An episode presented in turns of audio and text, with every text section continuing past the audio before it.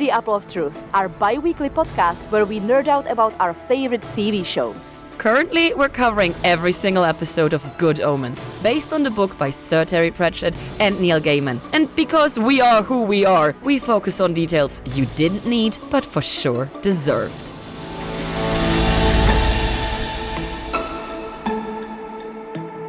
I'm Lena. And I'm Vero. And today we're talking about season 2, chapter 6, Every Day, also the finale. Yeah, that it is. My summary for this episode is all is explained, some situations get resolved, and then our hearts get broken and stomped on while we are left with nothing but the shattered dreams of a happy ending. Shattered dreams of a happy end. I don't think I could say it any better than you did. This is. Uh, Yep. I'm starting to feel the pain again. So uh, let's just get into our regular fun stuff. So, uh, British words of the episode. I have had to think about that a little bit. There was a few things that rang for me. One of which was jollygagging. I'm pretty sure it's jollygagging, but turns out that is an American slang. So fuck that. The second big thing that rang for me was chinwag. That was also on my list, but I did not go for it. What did I think it meant? Did you have a guess? I was pretty sure it's like running your mouth, basically. Right. So I, from the context, thought that it means going for a walk. because Metatron says that we are in due for a chingwag or we need to go for a chingwag. Let's go have a chinwag. Yeah, let's go have a walk. No, no, no. Okay, nice. It's an idle chat or gossiping. Yeah, running your mouth. Basically. So it is thought to originate in the late 1800s. I have found a couple of different dates, anywhere between 1869 to 1885. And it is coming from, obviously, the word chin No. and wag. Yes. Chin in this context refers to the act of talking or chattering. While wag is an old fashioned term meaning to move back and forth, which technically meant the chin or talking back and forth would be the chin wag. And because chin is a boring word and I didn't want to be occupied by that anymore, I looked more into wag because I don't think I ever used nor heard the word wag Really? in a, a real language. So, middle wag comes from the Middle English waggen, spelled W A G G E N, or a noun wag, as in W A G G E, which came from uh, the Old English wayan, which meant to oscillate or to shake. That then is regarded to kind of a form of wav, wow, W A W, and that is kind of synonymous to to wayan. It was used, for example, when you had a loose tooth, which is kind of fun. So that would Because be the tooth is also in your chin. But we're not talking about chin. I don't care. Yes, it works on multiple levels. But yeah, when your loose tooth is moving back and forth, Waggling, wiggling, waggling. Oh my god. Oh, I didn't even think of that. But yes, there are parallel formations from the same root in the Old Norse as well. And since you mentioned the Old Norse in the last episode, You. I figured it might be fun to include that one. And that is from vaga, which means to cradle. In Swedish, it is still used vagga like that, V A G G A. And in Danish, it evolved into vugge from V U G G E. Dutch people call it wagen, which means to move. So it's all kind of connected to just some sort of a moving part. Something is going back and forth. I would not be surprised if the German word for wiege, which is when you put the child into something to, like in the cradle, to move it back and forth, also is related to this. Hmm. Funny you mentioned that because in the early modern German it was waggen, W A G G E N, Mhm. or uh, in dialect wacken. Okay. So that meant to waver. So, you know, wag is actually a very interesting word that is like mother in a lot of different languages and similar forms. I'm pretty sure you have been in contact with this word a lot, but I'm considering the possibility you're not making the connection because what do you call it when a dog is moving the tail back and forth? He's wagging his tail. Oh, Wag and wagging, it's the same. oh, okay. And I think you just did not make the connection. Stop making sense. I don't like when that happens. I'm sorry. It's only because I also considered doing chin wag. okay. But I did not go with chinwag. I also considered doing uh, piffle, but that is a very boring word to research because it's of unknown origin. And I also considered doing balderdash, which also was of unknown origin. And so I was like, boo. No, it's very funny. It was my backup word. So I went with a hefty jigger. A hefty jigger. I did consider putting jigger on my list. You should have, because it's much more up your alley than mine. This is why I was like, this is not a weird word to me. I use the word jigger all the time. I was not familiar with it. So hefty just means like a big, a strong, a lot. So ignore that part. So we're just going to focus on jigger. What did I think it means? I think it means a swallow, a gulp, or a mouthful. What it Aw. actually means is a measure used in mixing drinks that usually holds 1 to 2 ounces, which is 30 to 60 milliliters. But, in fact, there are over 20 meanings for the word jigger. Let's run through them. A double ended vessel, generally a stainless steel or other metal, one end which typically measures one and a half fluid ounces, the other typically one fluid ounces. That is what you're used to in cocktail setting. A drink of whiskey. The sieve used in sorting or separating ore. One who jigs, a miner who sorts or cleans by the process of jigging. A horizontal lathe used in producing flatware. A device used in the dyeing of cloth. A pendulum rolling machine for slicking or grinding leather. A bicycle. A golf club. A warehouse crane. A light tackle. A jiggermast, a small fishing vessel, a device used by fishermen to set their nets under the ice of frozen lakes, one who dances jigs, an odd looking person, a short board or a plank inserted into a tree for a person to stand on while cutting off higher branches, a placeholder name for any small mechanical device. There's more. For example, a streetcar drawn by a single horse, a kind of early electric cash register. It's, yeah. So a jigger basically can be nearly everything, depending on the region, because some of those were American, some of those were British, some of them were New Zealand, some of them were nautical, some of them were archaic. So take your fucking pick. But mostly, The one I know. yeah, mostly it's the one that you are most familiar with, which is for measuring. And so where does it come from? It comes from jig. Haha, really? Who would have thought that? It's up. Wow.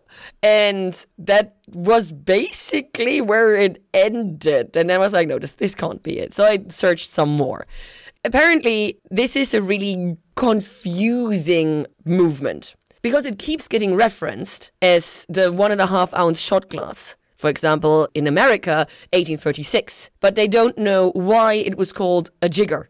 And the only potential theory that I have found is that a jigger is also a tiny mite, like a tiny insect. And because it is a tiny measuring tool, that this might be where this was taken from. Uh huh. Yeah, so I'm sad to say I cannot tell you where it exactly comes from. There are also theories that it might link back to Old High German, the fiddle, mm-hmm. the Geige, but no explanation as to why. So I don't have any answers, but I have a list of alternative meanings for a jigger, and this is why I went with this because it's fucking hilarious that one word can mean this much. English is a very inexact language. yeah, that's true. Do you know why? It's because they steal and bastardize all languages around them. Yes, of course, but still, it's been a while since we had a word that had this many meanings. Yeah, yeah, I love it. So, yeah, there you go. Jigger! And with the fun of the British words out of the way, let's get the facts and funs out of the way. There are some from IMDb. I did not put the ones that are also covered by Amazon in here. Instead, as per usual, I put them in the episode. So let's run through this. The Metatron is an angel who appears in Jewish, Christian, and Islamic lore. He does not appear in the Torah or the Bible, but he shows up in the Talmud, in the Kabbalah, and in the Book of Enoch. In that book, the title character, mentioned in Genesis 4 and 5 as a man who walked with God and was not, becomes an angel and a high ranking one, sometimes sitting in for God. We remember season 1 to talk to me is to talk to God. David Tennant Crowley, and Derek Jacobi, the Metatron, starred together in Doctor Who, with Derek being the Master before he regenerated into John Simm. Following the brief reference to Iain Banks' novel the Crow Road. In chapter 2, The Clue, featuring the Minnesota companion to owls, this episode shows the book cover fully on screen twice for extended periods of time. No part of the Crow Road bears any clear link to the events of this season or the last, other than the similar fates of the book's protagonist's grandmother and the fate of Agnes Nutter in season 1. So apparently in both, someone gets burned on the stake. I feel weird about that. Why did they choose this specific book? I would put it on the question list because I would be surprised if it is chosen randomly and there was nothing on the Amazon notes for this one. Yeah, absolutely. And lastly, this song Every Day by Buddy Holly and the Crickets, which also gives its name, is also used in the opening of Cabin Fever of the TV show Lost. It is the song that John Locke's mother in a flashback dances to. So if this song seems familiar, now you know why. Well, for the last time in this season, Vero, would you please let us know what happened previously on Good Omens? Uh, you say it better than me now. I'm just gonna. No. Do you want me to say it? Yes, of course. It always gives me the the hmm. Ooh, uh, we are actually starting now. Previously on Good Omens.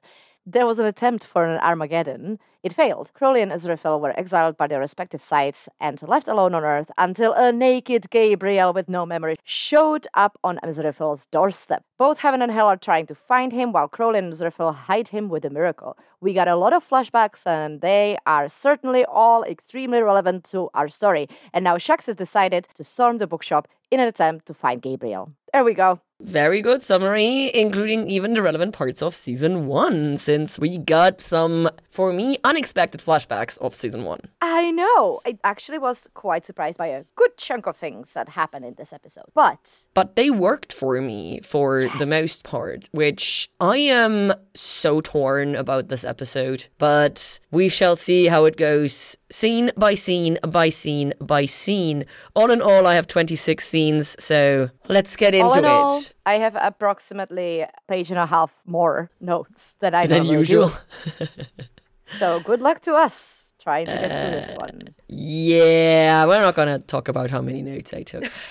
we start right off where we left last episode. We are outside of the bookshop. The weather is still foggy. The demons are still there. The weather outside is frightening. Frightful, but the fire so delightful. And because Aziraphale, for once, is actually ahead of the game, he is using battery operated candles. Barely, though. Because they can't be blown out. Aha! that was that was actually quite smart. I'm not gonna lie. What Yeah. was not smart is that being the only thing that he has prepared. It's one more plan than he usually has. Fair enough. He starts off by getting all decisively, and Nina says, "Can you or will you answer a simple question?" And Zerafel says, "Well, if I hear one, yes." And then Which, she sassy. blurs out a bunch of questions Three questions. And he's like, "Oh yeah, none of these were simple." And you know, yes, I am here for sassy, sassy Azeri. Sassy Azzy. Raphael, sassy Azzy. And it feels like he has things in hand. It feels like he is competent at this point. This is my favorite Aziraphale moment. Sadly, from here on onwards, it is only downhill. Yep. Well, I have a couple of little details that I really like. Then uh, I, if I ignore everything else, they work really well in my head. Well, please do point them out. I can use any tiny Aziraphale positivity because this episode, I will not be an Aziraphale apologist on any level. Oh, don't you worry. I uh, will try to help as much as I can. Good. Now, we get that whole admission of, oh, it looked so simple on in Jane Austen. Jane Austen. Yeah, and then we so get another reference of her being a master criminal, which that was funny. It is incredible. I love that. But from there, one of my favorite parts of this episode is coming up, and it is literally basically everything Crowley and Heaven related. Oh my god, we go up to heaven. Crowley's self assuredness, how he handles and wields himself, the way he walks, the way he talks, the way he changes his outfit, the way he still knows how everything works. I am sorry, I know we have been mentioning this sometime through the season, but David Tennant's acting in this episode killed me on all the levels. I know that he is an incredibly amazing actor, like, don't add me. Yeah, no surprise there. But so is Michael Sheen. So are so many of the other people in this cast. But in this episode, I really feel that David Tennant killed them all when it comes to comparison. Yeah. Honestly, this performance is one of the best performances he's ever given, I think. And boy, I've seen him do very, very, very good stuff. We've seen him live. We've seen him nearly everything he's ever done. From this moment onwards, there is not a second where Crowley is on screen where I'm not 120% captivated on the good and the bad because of how he acts. Yes. There is nuance, there is depth, there is intensity. And there is so many shocking revelations for me about Crowley this episode as well. Yeah. And we'll get into those later. We go up, and of course, Muriel is starting to realize that maybe, maybe, maybe all of this is not the smartest idea. But Crowley gives us one of the best comparisons, and that is angels are like bees. Mm-hmm. Which, yes, I'm gonna ask you one question. yes, How good is your French? uh, very bad. C'est très, So- très mieux. no, no, no, no, mieux is better. Uh, c'est, c'est très Mal. triste. Mal? No, that's Spanish. C'est très triste. It's very sad. Yeah, that that will work. So you wouldn't happen to know how to translate lead on to French, would you? No, but I don't have to because Amazon has this for us. I screamed. I literally screamed. Because Amazon says lead on is reminiscent of Allons-y, a famous line of David Tennant's Doctor. He says it in the same tone as well. I, was like, where is where's she going with this? Oh, right, Allons-y is French. Mm-hmm. This took me way too long just now. I was like, what? French? You got What? there. You got there. I love you for it. But since we're talking about Amazon notes, let me get the other one out of the way because for David Tennant's heaven costume, costume designer Kate Karen found a pair of glasses that had angel wings on them, managing to keep the essence of the demonic Crowley but with an angelic twist. I love both of Crowley's outfits so much, and the changes between them. Except one thing. When he changes into the angel outfit, he has this 90s keeping your hair bag plastic spiral thingy. Um, Lena, I hate to break this to you, but you can buy this in shops again because it's I know. what they call retro. I have an intense and irrational hatred of those things because every person that I have interacted with in real life that has worn one of those has been an utter and total fucking asshole. And I am right there with you. I am sorry if you are a nice person and you use this. You are the exception. I have not met you. Everyone I've met who uses those is a horrible human being. Can Crowley please not wear this? No words, no words towards this. But otherwise, his uh, outfit is absolutely brilliant. Absolutely no discussion. And also, I feel like his way of walking is even more after he changes into the angel outfit. It's perfect. The way we see them coming across the camera when the camera pans out, and he just goes and he does a little hunch and just kind of there is a Walks past word. them? Yeah, but there is a beautiful word. It's like in Czech, it means something like making small steps and just kind of tippy toeing. He's a bit shuffling her. after them. Yeah, I think tippy toeing would be would be like what I would use in this because he literally just goes kind of like ooh, ooh, ooh. just uh the movement of Crowley and everything it's perfect. It translates the message absolutely brilliantly. I am sorry I have glossed over the, your bees. No. No, no, no. More than that, I don't have to say, except the angels are like beasts. Yes, that is perfectly fine. And I agree, it was incredible comparison. It works down to every single little details. And I asked myself a question at Yes. this point. Why does he want to see records? And I didn't understand. That made sense to me. He is trying to get more information because more information means more power. I had not realized that he was gonna go for, okay, like something had to been done to Gabriel. And so there must be a record because he still knows how everything works in heaven. That part I didn't expect that he still knew so much about everything. But it made mm-hmm. sense to me that he was looking into getting the nitty gritty info from the others. Because obviously the demons know nothing because they're idiots. And the angels are mm-hmm. assholes, but not as much idiots as the demons are. But they're still idiots. Yes, but not Because as they don't go back and, and like maybe check what may have happened. Yeah, no, but yeah. Sadly, we have to leave heaven and the hilarity, and we have to go into the bookshop.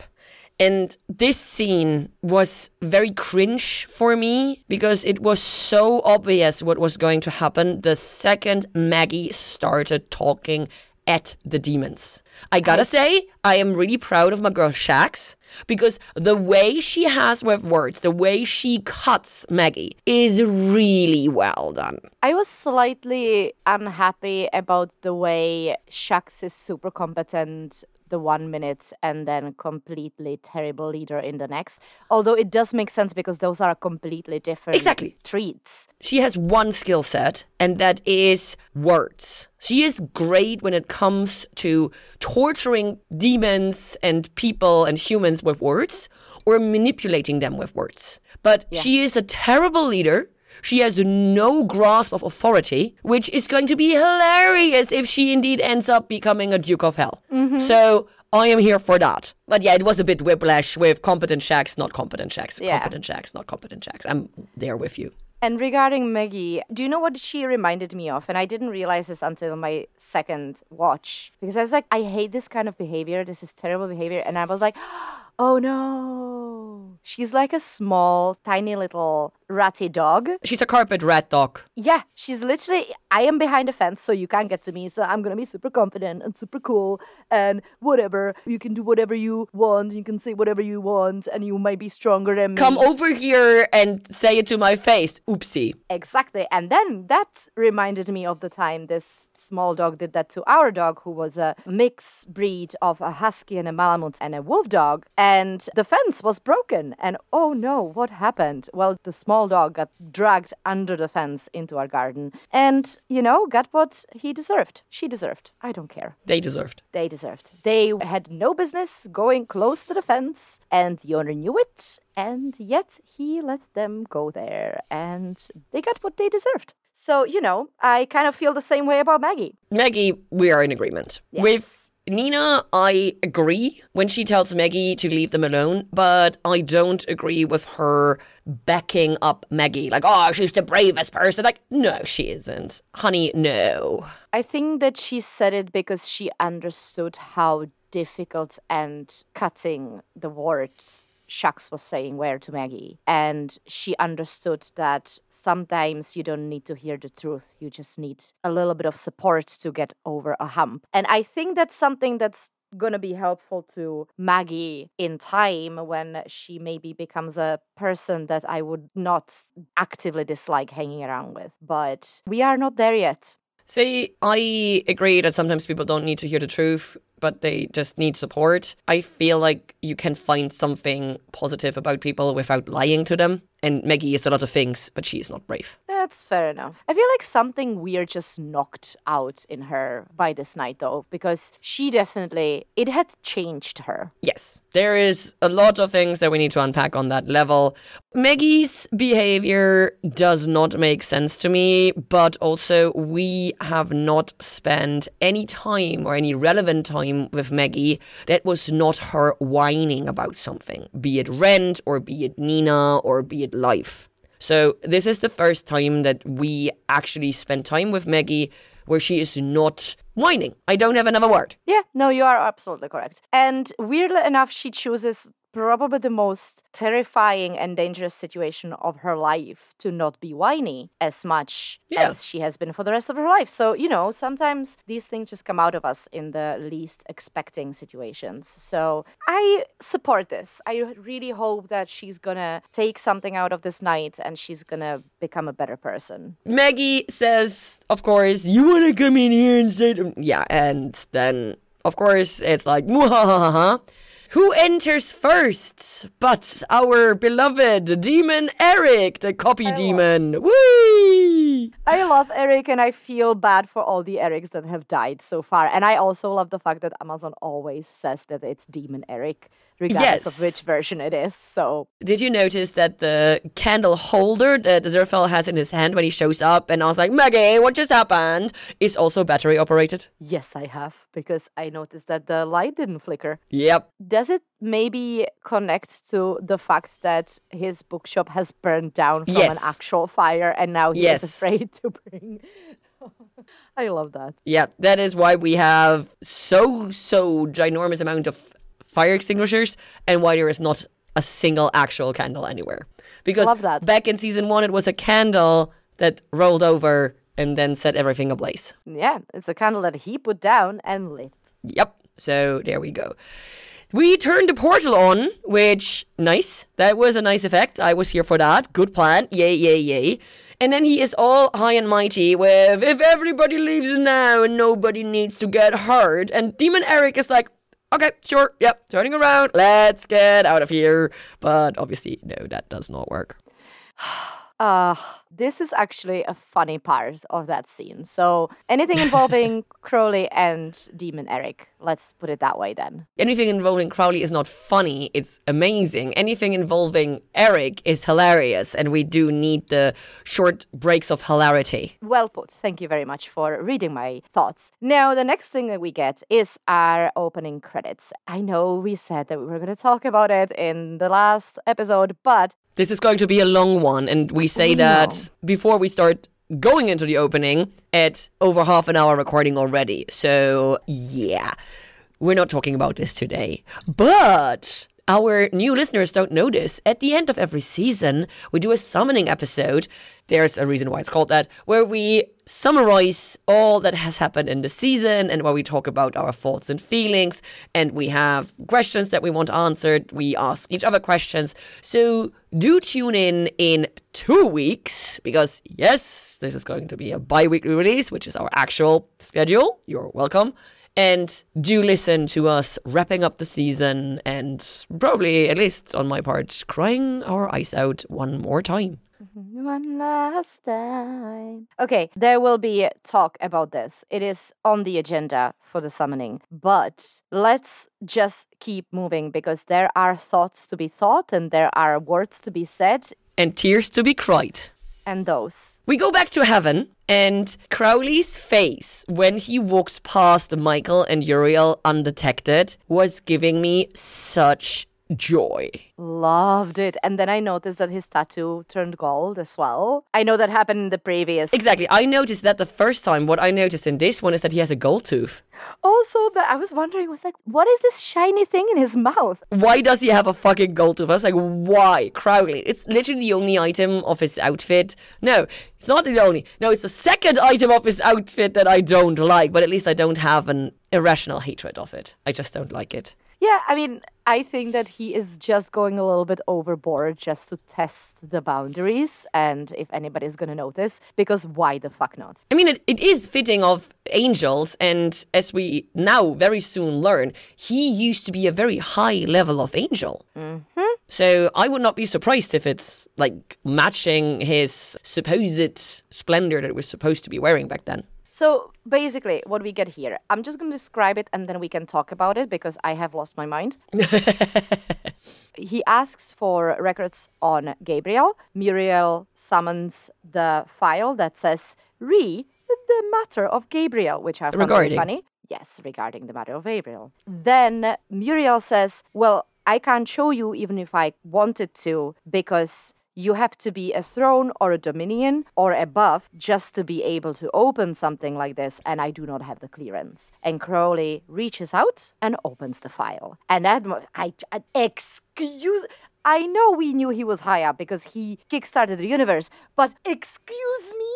And this shows that you're not working in IT because I was not surprised that he had still access to all his old passwords, basically. Oh, that didn't surprise me as much. The fact that he is that high up, like this means I don't know exactly what throne or dominion means, but I would assume that it would be like up there with the archangels No, no, no, no, no. very no. easily. Archangels is the, the top, top level. Also, in this reality, apparently Gabriel is the only first order of Archangel. So they have a separation of degrees within the Archangels, which I am not familiar with. So hmm. I don't know how much of the in quotation marks, actual levels of angels Gaiman used here.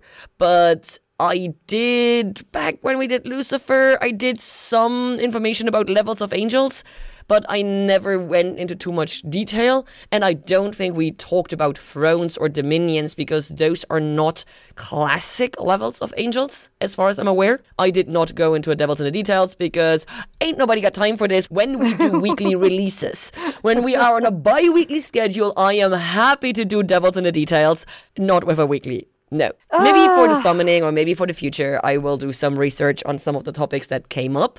But I was not surprised that Crowley was this high up because it hmm. made sense. Like you said, he was involved in kickstarting the universe. When we talked about that flashback, I literally said he is the one that created the universe. Yes, God was part of making the plans, but Crowley is literally the one making it, which has to put him on a very, very high level. So I did not find this surprising. It made perfect sense to me and I enjoyed it. Oh, I fucking love that. But that also, if you think about it, might mean that when he was still an angel, he was quite high above Aziraphale. Yes, most definitely. Which then brings me to an interesting power balance and everything. But we will talk more about their relationship for sure.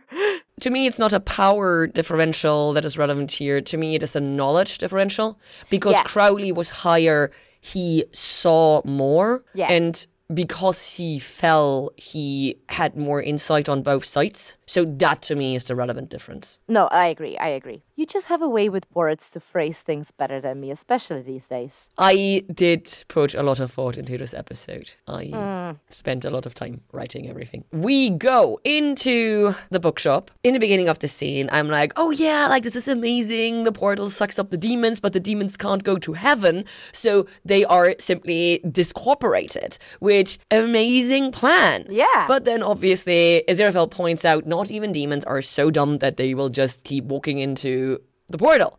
Which I'm pretty sure if he had just kept standing right behind the portal, yeah, they would have. They would have if it weren't for Shax, because Shax is the one who stops them and But only after they start moving away from the portal. They should have stayed put until someone realizes it because it would have just dwindled the numbers so much more. Because at some point it would become a numbers game. yeah. But sadly, this is the moment where we realize Aziraphale did not think this through. He has Did no second step. He has no plan B. He has no alternative. He has nothing. He is right now in the position. This is where Crowley should show up to save me. Yep. He's not saying that, but in my opinion, this is what is going through his brain. This is what he expected to happen, because that's always what happens. Because Crowley is always there for him. And I'm upset because he seemed so competent. But my silver lining here, because he does not have a backup plan, a next step, or a plan B, it means that what he said last episode, that Crowley enjoys rescuing Aziraphale so much, which I took as a, oh, I made the choice to be rescued. No. You truly are so incompetent that you need rescuing. So it was not a deliberate act throughout the last few millennia that Crowley had to save your ass. Because that would have been so much worse for me. Because that I would read as malice. Mm-hmm. The problem with that is, I believe that he believes that he is letting Crowley save him, but it is not actually. Delusion is not malice. Yeah, delusion is not malice. It is not great. I'm still not happy, but I am less upset and unhappy in this scene than I would have been if he had another plan. Yes. Little lightness, a joke of this scene is Nina. seeing. Oh, first of all, yes, Nina, but like also seeing Jim in the background, just like sitting there and clapping, going, Yay, this is fun. They're so sparkly. As the demons are sucked into the oblivion. He's enjoying himself a lot. I am always here for Jim, I have to say. Jim is very adorable. But mm. I am now with you on Team Nina. Because Nina in this episode is really doing all the deeds. She's getting all the points. She's doing all the things. It's amazing. And then when she goes, Does what you say make sense in your head? I am just like, Hell yeah. Preach it, queen, preach it. So, yeah, Nina is growing on me step by step by step. Maggie isn't, like so no. But Nina, yeah, I'm here for her. Ah, yeah. Well, and then we're gonna skip to heaven very, very briefly to watch Gabriel being an arse, basically, and shutting down the second Armageddon. So, this scene, we are watching a recording of basically a conference. Of a meeting. This is basically a Zoom meeting that we're watching between angels, right? I think that they were there in person, but we are getting the close ups. Yeah, it feels like a Zoom. No, because usually the Metatron only has a head, and with the other angels, you see a bit more of their body. So I actually do think that this is like the projected image that they do project. so I really think this is a Zoom meeting. Okay. And they are going through the motions because why would they come together? They're all busy, you know?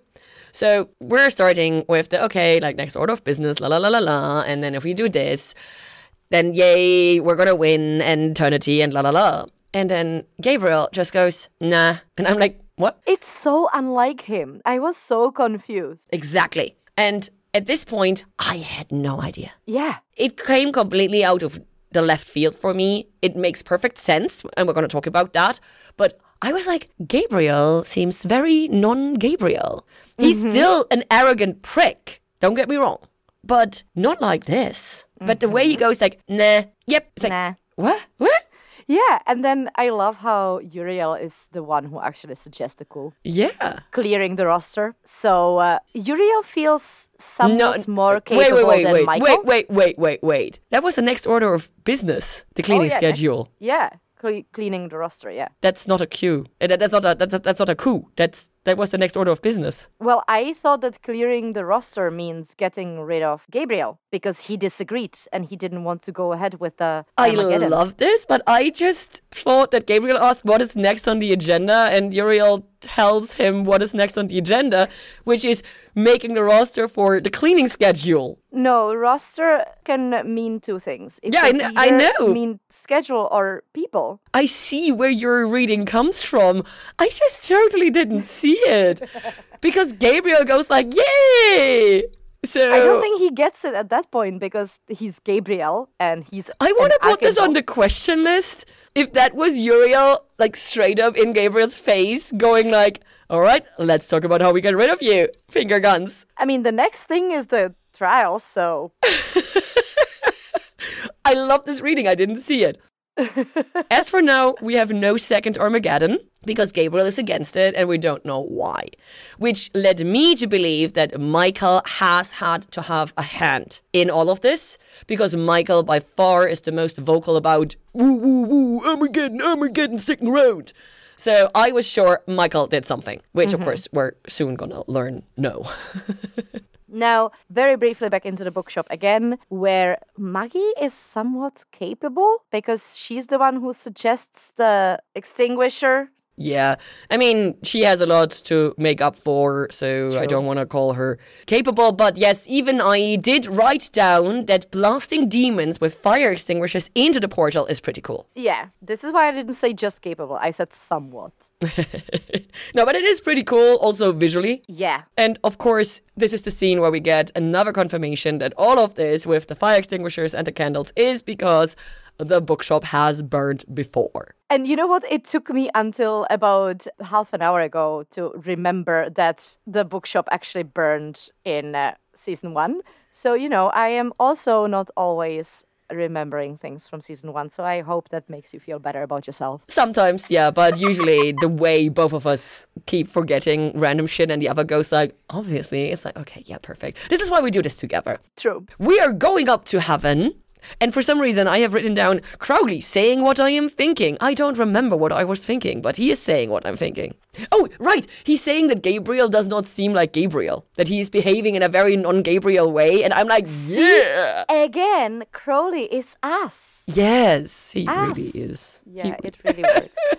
So Saraqael shows up because apparently she's the only angel in heaven who can actually pay attention to their surroundings. Also, did you notice that this interaction gives credence to my claim that Crowley honestly did not remember Furfur because he simply does not remember other people? I have a theory about that. Okay, let's hear it. Saraqael says that they worked together on a Horsehead Nebula. Which was discovered by a Scottish astronomer named Williamina Fleming in 1888. And it's very beautiful, by the way. Oh, yeah, it is. It feels at this point that everybody remembers him and he remembers nobody. And my theory is that he was so high up, he was practically famous. So everybody knew who he was, but he didn't know who they were. I can live with that. I would not say famous, but I think he was very high up. Yeah. But people knew him, but he did not know people. So when I said he truly did not remember Furfur, I was right.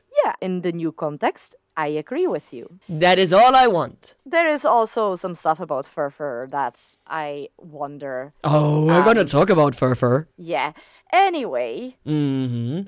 Saraqael does something that I did not expect. Instead of sounding any alarms, she goes, Well, don't let me interrupt you. Which makes sense to me because Saraqael wants to get to the bottom of this. And the easiest way to do that is to have Crowley get to the bottom of it and just make sure you stick to his side while he does that. Because he has proved before to be fairly capable. Exactly. So it makes perfect sense to me that Saraqael is like, okay, we're gonna see how this thing unfolds. As it will be a theme, or it is a theme in this episode, it makes complete sense, yet it was surprising to me. Yeah, I, I see what you. Yes, yes. For a moment, you go like, huh, yeah, of course. Exactly. That's that's the reaction. That is the repeated, hmm, of course. Like, huh? Obviously. Yeah, Obviously. obviously. Like, duh. It's like, huh? Duh. Perfect. Herder. And Hodor. Sorry. Where did Hodor come from? My, because huh and duh, and then huh, duh, huh, duh. Uh, sorry, my brain is funny. To me, the most important comment I have in this scene is Crowley is having way too much fun in heaven. He seems to me that he is incredibly secure and safe. Like he feels incredibly secure and safe there. Why? Where does this confidence in literally being untouchable come from? The only thing I can imagine is again, he was so high up, he was extremely powerful. And he knows the ins and outs of heaven like basically nobody else because he is the only person who has ever asked any questions, who ever explored anything beyond his own responsibilities. So he knows exactly what to expect from every single angel up there because he also knows that they never change their ways. They never change their passwords, they never change anything. Everything is still exactly the same as it was before he fell. So he is feeling so secure because he knows or he believes to know how everything is going to play out and this is why he is acting the way he is acting because he already knows what's going to happen. So why be anything but confident? Yes, they cannot surprise him. that makes sense good. I agree with that. I am good with that. That is fine. Thank you. You're welcome. We go down into the bookshop, and Shax gives one of the most devastating and sadly accurate remarks when she talks to Aziraphale.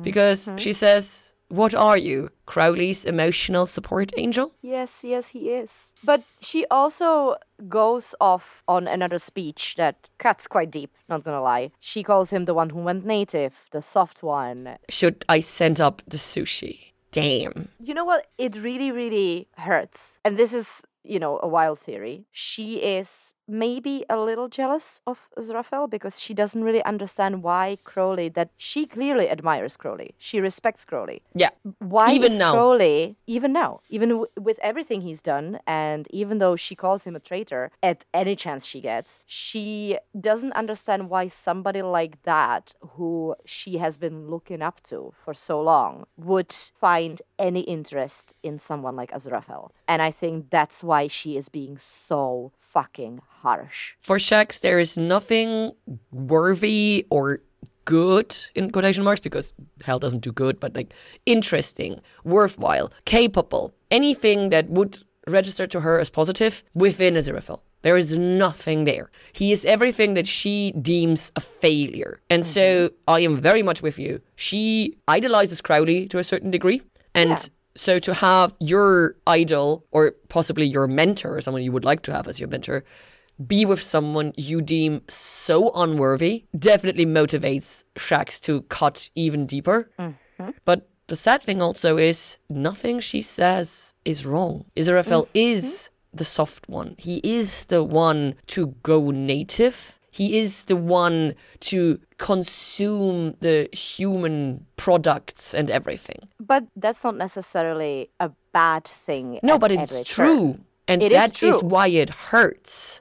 Because the mm-hmm. way she frames it turns it into something bad. And because everything she says is true, there is no way of denying it even within Aziraphale himself. Mm-hmm. And that's the problem. But this is what she does. She did exactly the same thing with Maggie. I think she did even worse with Aziraphale because she knows more about Aziraphale and Crowley's relationship. She didn't know as much about Maggie. Yeah, she doesn't care Yeah, because she didn't need to. anything about Maggie. So, Maggie was too obvious. It was very simple. It's just a human. I mean, come on, we are very simple creatures. We are. Literally, what she said to Maggie, you could say to like ninety percent of humans, and still, it would make them feel bad. yeah. That's the same way horoscopes work. Um, sorry. But we continue the battle with the fire extinguishers, and Mm-hmm. then it goes off to books. Encyclopedia, because it's in the internet, anyways. I can't help but notice that Aziraphale isn't really doing that much since the He's doing nothing. ring. Yeah, he's, he's just standing around looking really worried. No, the only thing he actively does is tell Jim to go into his room because he will be safer there. So he is still actively protecting Gabriel. That is the only active thing. Anything else, he is passive.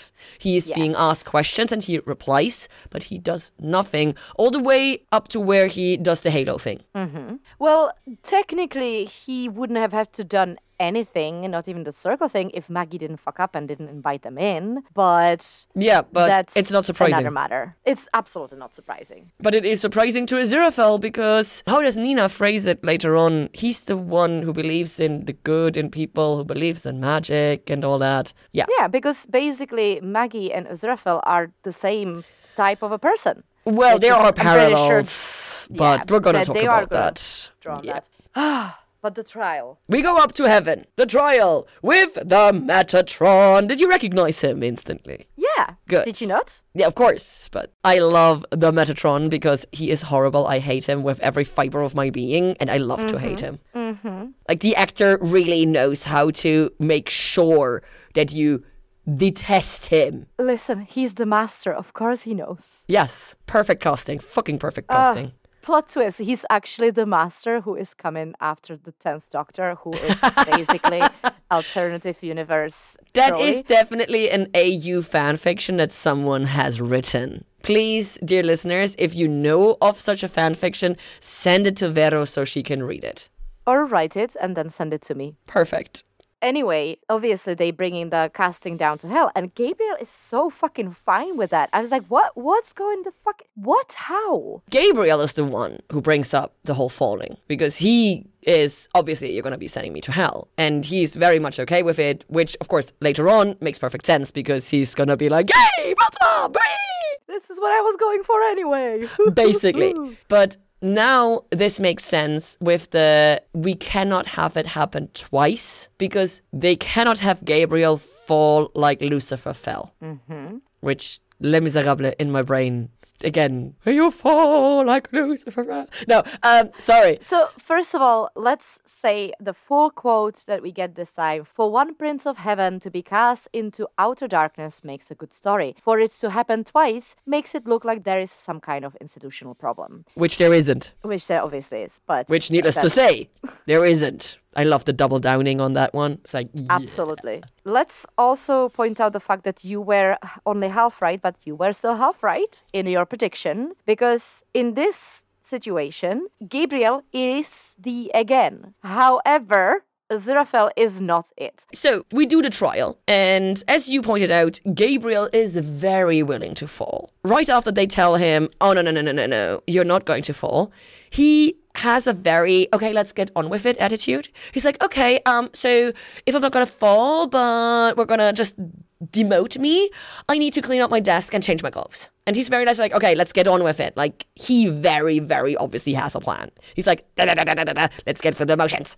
So I was like, hmm, honey, where are we going with this? I did not understand why he starts asking for the clothes, but it is basically just an excuse to buy time. See, I understood this as Gabriel is still Gabriel. Gabriel is still incredibly arrogant and egotistical. He really would have preferred to keep his fancy clothing.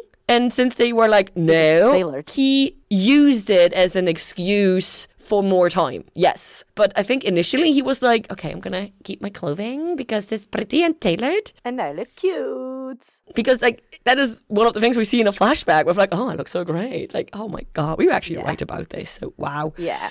Ah. Now, he is going to be uh, demoted to Junior Recording Angel 38th class, so one class below Muriel. Oh, that isn't so bad. Now that is a good question. Then, does this mean that Muriel is the Yes. bottom of heaven? There's nobody below Muriel Yes. until yeah, which is sad because I love Muriel. They're amazing. Also, Muriel's naivete is starting to grate on me. Hmm. If Muriel is around in season three, I need them to get savvy fast. While I did not appreciate Metatron calling them dim, he wasn't wrong. Hmm, and I yeah. am a bit over it. I think it's a good thing that they are in possession of books now because I feel like you can learn a lot about things. We will see. However, books are just embellished reality. So um, And books aren't live, so let's see how it goes. But this is the moment where Muriel's childlikeness, in some ways, is starting to grate on me. that's fair. Thankfully, there is not that much more screen time from Muriel, so they don't get the chance to get on my nerves too much, but they still manage it a bit. So, eh, I'm gonna get it out of the way here so I don't have to complain about it later on because there's other things I need to complain about. Before we wrap this scene up, my brain was like, okay, his memory is gone, but they didn't wipe it. So he has to have put it somewhere safe. And I mean, soon we're gonna learn, but it's not like someone called it, right? So as you can see right now, I'm doing a little victory dance, which Lena did her own victory dance when I was talking For being about half you were right. Right, you were half right. Well, now not only we're gonna learn some things I was right about, we're gonna learn about multiple theories that, in fact, would have I thought that they were gonna be separated, and they were not. They were actually just one big theory. Yes. I did not see coming. Before we go into this, we have a super, super short pop over to the bookshop where nothing really happens except the fact they are stuck upstairs. That's it. Yeah, so they're starting to throw books. They run out of everything, so yeah. But it's Books like it not even 30 seconds long, and we go back into heaven and we keep watching Gabriel. Excuse me, they have a literal security video of him, basically. They have a CCTV of Gabriel, and they didn't think to look at it when he went missing.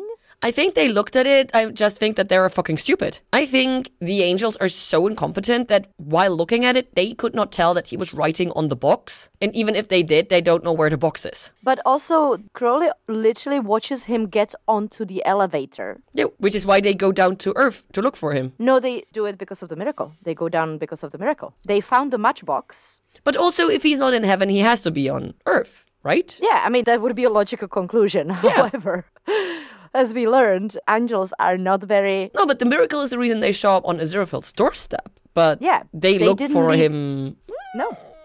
Okay, it's been a while, few weeks. They haven't left heaven to look for him. Hmm. I mean, maybe Until they the really are happened. that stupid, and I am trying to defend the angels, which I really don't want to do. But we see the writing on the box, we have the dropping of the matchbox, we have some juggling of everything. Jiggling. While all of this happens, the angels are like, oh, well, we can wipe his memory while he isn't there.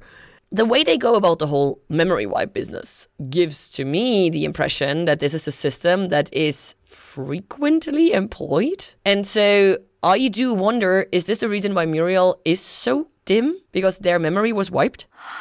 Ah, I, oh my god, I actually love that. Because Muriel is the lowest level of angel. And if Gabriel had been processed as was intended, he would have been the new lowest level. And he also would have been put into recording, right? Which is where Muriel is. And so my brain goes, is this the reason Muriel is so incapable and naive? Because their memory was wiped. Yeah. That I did not expect to blow my mind like this, and it just did.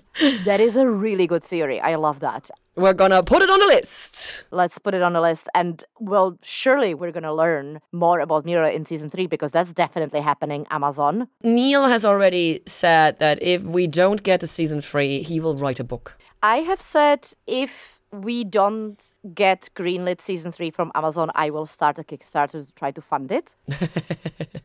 No, Neil has already said if he doesn't get a season three, he will write a book. So we will get a resolution to this one way or the other. Good. The last thing I want to talk about in this scene mm-hmm. is the level of angels and where the Metatron belongs. Because as I read it, he is even higher than Gabriel. Yes. But Gabriel has been harping on about the fact that he is the only first order of Archangel, and thus he is the only one to make certain choices and decisions. And so that makes me wonder is Metatron outside of the ranking, and thus he does not relate to their ranking system, or is he higher than Gabriel within the ranking system? I think he's outside of the ranking because the way other angels see him and the way he presents himself, which I don't think is necessarily true, he, as a voice of God, is the representation of what God wants to do. Mm-hmm. And since she's been very quiet this season, She's been completely absent this fucking season, except in mm-hmm. flashbacks, which is also incredibly curious because the Metatron is so much more involved. Yeah.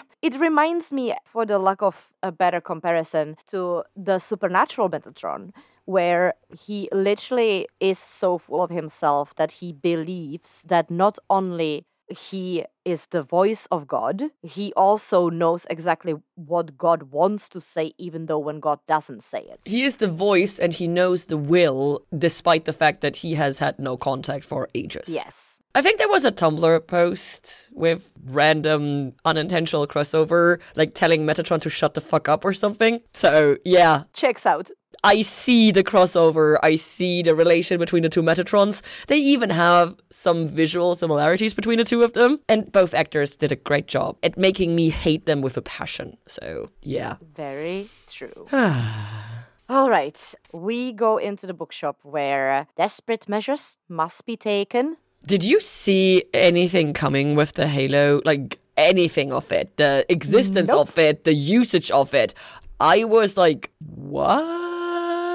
I was not surprised of its existence for one reason, one reason only, and that is, and I think that ended up in the bonus, unfortunately for you, our regular listeners and not our patrons, where you mentioned there was a snippet of a comic about an angel with a stolen halo. Yeah, the posters that are outside of the music shop. So the existence, the sheer existence of a halo in this universe was not a surprise to me, but hmm. everything else that happens with it, I was like, what the fuck? Because first I thought that he was going to explode himself or something because it was coming from his head and then he starts lifting it up. Yeah, and he was making such weird noises. I was like, what the fuck is happening? It felt like he is in pain. yeah, it was and painful. it felt like he is creating a, because he keeps mentioning i haven't done this since the great war and stuff like that it felt like he is creating his like a battle ready shape so i Mm. thought he was just gonna pop a halo on top of his head and like jump in and like start smacking them with his wings or something like that and he's actually gonna actively fight which obviously doesn't happen and it makes sense that Aziraphale would never ever fucking do that but you know, that was my image where this was leading up to. I was super surprised seeing a Halo within Good Omens, despite me pointing out the posters. And despite me just watching a show that literally is about a Halo, because I was watching Warrior Nun, and it is about a Halo. So I was like, what? And also, it seemed so fucking painful when he's pulling it out. So I was like, well, okay, so he did use it in the big war, which, okay, now confirmation that he actually fought in the Great War. But this does not seem like sensible. Like, why would you? Okay. I was very confused, but also impressed because whoosh, no more demons. I just do not understand how every single demon gets whooshed and Shax is lying on the couch. Because Shax is the reason why they were all there. She is the one who led the thing, and therefore, hence, she needs to await a trial. And you think the halo differentiates that? Yes. Okay, that is a good point. No, I'm with that. All right. Also, uh, poor Eric. This is the third Exactly. time this episode he dies. and this is where Amazon notes, oops, never mind. This is where Eric dies for the last time in season two. Yeah, like we're gonna trust you this time. And actually, it's Yeah, this time it's actually true, but sassy Amazon notes. The line Aziraphale says with the I think I may have just started a war, that was in the trailer, right? I don't remember. We I heard this remember it. before. Have we? Yeah, I'm pretty sure. Because Huh. I was so confused that something from the last episode made it into the trailer. But I am 99% sure that this is from the trailer. I don't remember hearing it, but it is possible that I just pushed it out of my brain because I also completely this is- forgot about it because we watched the trailer. We did a reaction thing and everything. And we had thoughts about it and theories and la la la la la. And I completely forgot it because never once in the last five episodes have we talked about the hmm, Aziraphale in the trailer said something about a war, but there is no war. It's been two months since we watched the trailer, so I think Yeah. it's completely understandable. I mean, yeah, but also we're still us. It's true. So I was very confused about this. Yeah. okay, now we start moving into problem territory. So let's see. Basically, he throws a halo, he has started a war, and obviously that sets off alarms in uh, heaven. Heaven. I'm in heaven. And in heaven, Crowley simply tells everyone what to do, and everyone does exactly what he tells them to do. I am so here, and I know I kept saying like Dom Aziraphale. That is Dom Crowley. That is Crowley being like, uh, uh, uh, uh, and everyone is saying, yes, jawohl. It is beautiful. I would absolutely die for Crowley and Oh, his yeah. walk and his heaven outfits and the way he looks at Michael and Uriel on the way on the lift. The way he's leaning on the doors. Yeah, and the way he transfers from his heaven outfit into his health outfit, and immediately his face goes into this smirk that is absolutely perfect because he knows exactly who he has in the lift, and he knows exactly that they're not gonna do anything. He is Wow. enjoying this so much, and So I much. am here for it. Do you know what I'm not here for? No, We walk into the bookshop, and the Aziraphale says, You came back. Of fucking course he came back!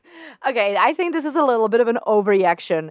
I think this is just an English thing. Oh, you came back! Yay, you're here now. No, no, no, no, no, no, no. This is a you came back into the situation, and I'm like, as if he'd ever leave you. He has never left you. He has always come back. Yeah. Ah, and this marks the beginning of the end for me. This line. I was not there yet because this for me was a throwaway line. I didn't care about this line. I didn't hear this line. I didn't write it down. I'm in caps. Of course he came back. Uh, my caps is when Crowley says, "Oh, what happened here?" and Aziraphale goes very awkwardly. I did the thing with the halo. And Crowley loses it? Crowley loses it, and I lose it with him because I was like, "You blew up your halo," and I was like, "This is." So perfect because up until this point, I wasn't 100% sure what happened with the halo. I knew he threw it, I knew things happened, people went whoosh. But like, does this mean that he no longer has his halo, or does it mean that he is gonna grow another one back as the That's way? how I understood it because Yeah. if this is something that you use in the Great War, I doubt it's a single use. So I would assume it basically recharges. And since he literally activated it in his head and then pulled it out, mm.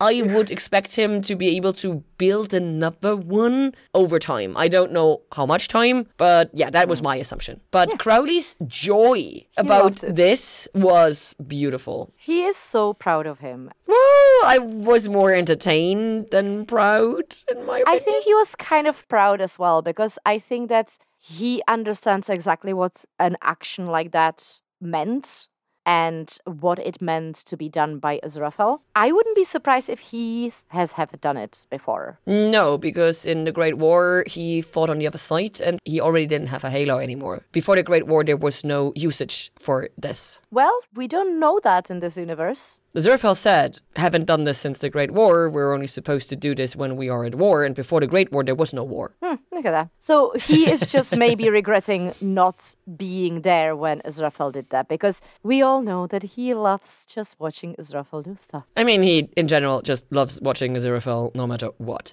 But before we can dwell more on the interactions between those two, swoosh and hell pops up into the bookshop, and now we have heaven and we have hell. As per usual, both on the heaven and the hell side, we have some of them who are like, "Huh, war, war. So uh, it's mostly Dagon and Michael, I feel, who are like, war. And the rest is like, yeah, yeah, okay, okay, okay. It feels like there is a certain parallel to each of them on each side. So I actually really, really enjoy that. Oh yeah, I am here for the Michael Dagon parallels because they are very, very similar in many regards, mm, mm. and they have utter dislike for each other, which I am also very much here for. And obviously, Shax now understands. Oh. She gets woken up. She's told, remind me to put you in for a commendation. And Sarcasm. she just looks at Crowley going, sarcasm? And he goes, This is such a tiny but incredibly sweet interaction. Because just like with the male in last episode, aside from all the big game stuff that is happening, those two have a normal rapport with each other. Mm-hmm. And I love the way it's just like in parallel to the actual happenings, once in a while, just sprinkled in there. yeah. Even later on with the, well, if you're gonna move on, like, can I have my apartment back? Like, Oh, it's, so perfect. While Beelzebub is sarcasming Shax, I noted this is the very first time in season two that Beelzebub is not depressed. Well, look at that. I wonder why. Yep. So curious. On of course, watch through it makes sense because Beelzebub must have known some of the things that happened because they gave Gabriel the container and everything. But this is literally the first time we see Beelzebub in a not depressed state. Not sitting around, not being busy, Moping. not moping around. Yeah. And we get a little bit of a explanation from Crowley about what happened and how they hit Gabriel. How Gabriel Oh yeah, right, with a miracle and everything, yeah. And to quote, apparently, if we do a miracle together, it all works a bit too well. And I just went, no shit, Sherlock. It's called love. No, remember the miracle color turned purple? We were very much in agreement that they accidentally tapped into Gabriel's archangel powers. Yes, but So I think he's They- wrong in his assumption that it is because Aziraphale and he did a miracle together, which cute feeling. No, the color was wrong. what color would you have accepted for the miracle to be in order for it to be a love miracle? Any color except purple, because purple is the color of Gabriel's eyes. Okay, that's fair enough. Okay, I was just living for Crowley's assumption, so. Oh, I am here that. for his assumption, and I don't mind that he is wrong. I just want to point out he's wrong. The show is wrong. We are correct. You heard Mr. Gaiman, first. sir, back in the book, you made a mistake. We did the math. yes, if you're curious what we're talking about, listen to the future episodes of Stardust the book. Coming Future out episode of Stardust. in a few weeks. coming out, sense. coming to your ears in October. So he talks about the miracle, and then he gives us an exposition about everything, how it happened. And I am here for exposition, Crowley. The way he lays it out. Where's the box? He takes the box. We look inside the box. There's an Amazon note in a moment. He turns over the box. He empties out the box. We see the information on the back. And then he's like, Oh, I am in the fly. And then he looks straight at Beelzebub. It's like, Oh, Lord Beelzebub, I think flies are more your corner. And it's like, Dude, Can you be any more perfect and suave and in fucking control of this entire situation that you knew nothing about like 10 minutes ago? How? How? I am in awe. I am aghast. I am. I am in love. He is so perfect. Crowley, he is so much more that we could have ever imagined before ever even reading the book after reading the book like after seeing season 1 we had no idea the depths and the reach and We had no Crowley- idea about the level of his competence once unleashed. Yeah, we assumed, but we would have never been able to guess anything like this. And that starts with episode one when we see him kickstart the universe, and it ends with episode six when we see him walk through heaven in white clothes and gold tattoos and and gold shoes. commanding the entire room because heaven is just one room. So Yeah. it is. There are no walls. Yeah, Seriously. no, you're right. You're absolutely right. Ah, I am. Ugh, I'm getting shivers. Mm. love it, love it, love it. Okay, so we get I am in the fly. Beelzebub says there is only one fly in this room. And it is oh. familiar. Which, first of all, when I watched it the first time, I did not understand why the fuck is it familiar. When I watched it the second time, I was like, "Oh my god, it's their fly! It's their fly!" When I watched it the first time, I was like, of course it's familiar. It's a fly. You know all flies. so I simply was like, this is a useless comment. And it was not. No, it was not. But the first time watching it, not knowing what was going to happen in a moment, I'm like, duh. And first time watching it again, not knowing what was gonna happen, I was terrified that Beelzebub was gonna just smash the fly. I thought that it. was how it's gonna work. I thought, okay, like smash the fly it. and then it's gonna be released. Yeah. God, I was not ready what was about to happen next. Yeah, no, no. gross. Seriously, I would have appreciated a smashing of the fly, but since it's their fly, it makes sense that Beelzebub is not smashing it.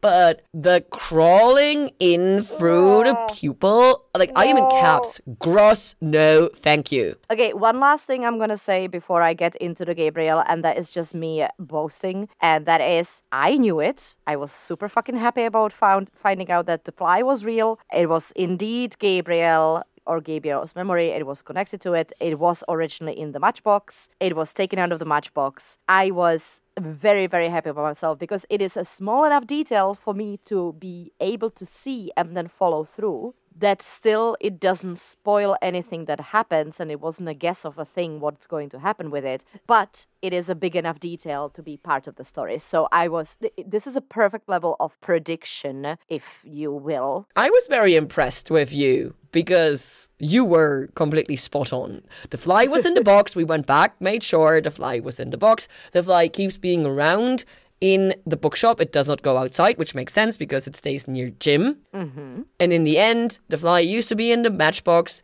Gabriel opened the matchbox inside the box to have the fly in the box and then dropped the matchbox because why not? And then the fly had the memory and la la la la, la everything beautifully. But now the fly is inside the Gabriel and you take us inside the Gabriel. into the gabriel i only numbered the memories i didn't actually go like scene by scene by scene by scene Oh, I just went through it. memory number one is our flashback to season one finale and this is Yeah, I had forgotten how bad his hair is in season one in the finale because I remember us commenting on that. Yeah He has really, really bad hair. I don't think that Beelzebub and Gabriel really had a conversation before this. So this is why this is probably the first memory that we get. Because this was the first relevant interaction. Before that, they were just like players on both sides. But now this is the first time that they have something in common because they now mm-hmm. both have the exact same job, which sucks. Mm-hmm. And that very quickly turns into the second memory where he is actually flying in his suits through his like cornea Yeah. feels like which is He really really well made. It was so cute. Tailored suit. And in the second one it's something that we haven't seen yet. It is beelzebub in their new body meeting gabriel The in new a pub, face. in in new face. Meeting gabriel in a pub. No, it's supposed to be a Russian cafe, according to oh. Amazon because you can hear super fucking random music in the background because it Uh-huh. is pseudo Russian music in the background. All right. Yeah. And that made sense once I looked at the Amazon notes, which point out it's a Russian cafe. But they do decide to have background talks. Back background talks? What are you trying to say? Was it background talks or was it like backdoor clo- talk or something like that? Uh, you meant like if we're about to have a backdoor conversation, it can be Backdoor. neither. Yeah, Yeah. yeah. Yeah. Yeah. So they decide to have backdoor conversation, Which I had never heard before, but basically, if we're talking about something that neither side is supposed to hear, it needs to be on like basically neutral ground. I found it hilarious that Gabriel is taking so fucking long to recognize Beelzebub because you hmm. should be able to clock a fucking demon, but oh wait, you're an absolute incompetent angel. Right, I forgot about that. Who doesn't I care? really have to say Beelzebub so much more competent than Gabriel. So yeah. Classic. But they sit down and we have common ground for the first time ever. Yeah. They are both being pressured into having the war regardless. Yeah, they need to do a second round of Armageddon and both say we kind of don't Well, they first say we kind of can't because we don't make the rules and we have to follow the rules, which suggests that there has to be certain things that need to happen before an Armageddon happens. Oh yeah, happens. absolutely. And those things did not happen. So therefore the fight can't go on. But there are ways to cause a second Armageddon, as we will see, or as we have already seen in the future relating to mm. this instant. But both of them are not really motivated to do it because all of this sucks. They're both very much like, why even bother? And with their non motivation, they are bonding because neither of mm-hmm. them is really into it. Mm-hmm. And so we keep coming back into the various memories because I think now we go into the memory number three, where for the first time we hear the song every day. And yeah, it literally starts with what about no Armageddon? Yeah. And this conversation is so cute. And I am here for it that Gabriel is actually the one suggesting it. Yeah. Because I feel like Beelzebub was the one initiating the meetings, mm-hmm. but Gabriel is the one to perform the relevant step. Mm-hmm. And now that we are here, They're basically both making relevant steps because but different ones. Beelzebub creating the opportunity for any action being taken is also a big Yeah, step. but Gabriel is the one taking the relevant step. And then you go through the memories and everything. And so it's Beelzebub initiating contact, Gabriel being the one to suggest no Armageddon.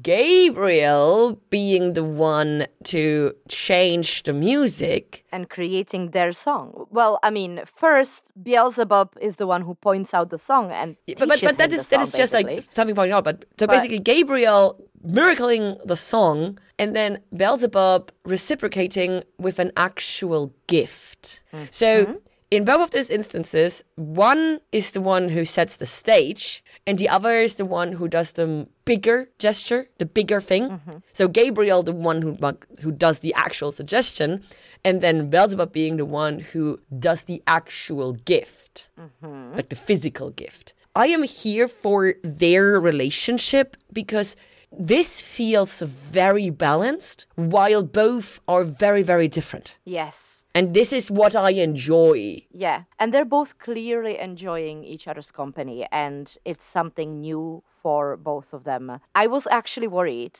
that you were gonna hate this and that it would be rushed for you. Oh, it is rushed, but it makes sense. And so I don't mind. It is rushed because we are flying through the only the important moments. Exactly. And that's the point. That is exactly the point. It only seems rushed because we are getting a play by play throughout it. It Yes. was not actually rushed because it happened over a longer period of time. Mm-hmm. But yes, it is rushed and it is something that I have commented on or that I will have been commenting on in the future, but it makes sense because of their respective roles, because of the way they interact, and because they are similar but different. Mm-hmm. Because when we are now in the third memory, that neither of them actually wants no second Armageddon is incredibly unusual. All the other normal angels and demons want a second Armageddon. They want the Great War. The only exception to this were until now Crowley and Aziraphale. And so this is wild. This is big. So I don't mind the rushing because of the intensity of it. Mm-hmm. And in this third memory, as you pointed out, Beelzebub explains music to Gabriel. And then once they have explained it, both of them go bopping their heads along to the music. And I am sorry, I'm not a very romantic person, but this is one of the fucking cutest things I've seen in a long while. the two of them so sitting there and going boop, boop, boop, boop, boop. But of course, memory free is the second time we get the line, there is no need to meet again.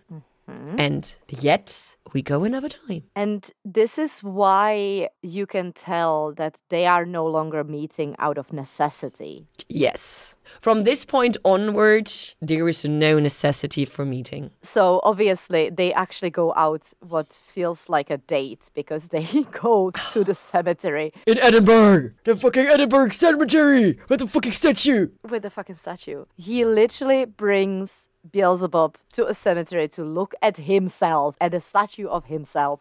And Yep. they are like slightly exasperated by that. Yeah. They are like, "Mm, can we go to the pub, please? I was like, maybe Beelzebub is now wondering why they keep meeting him.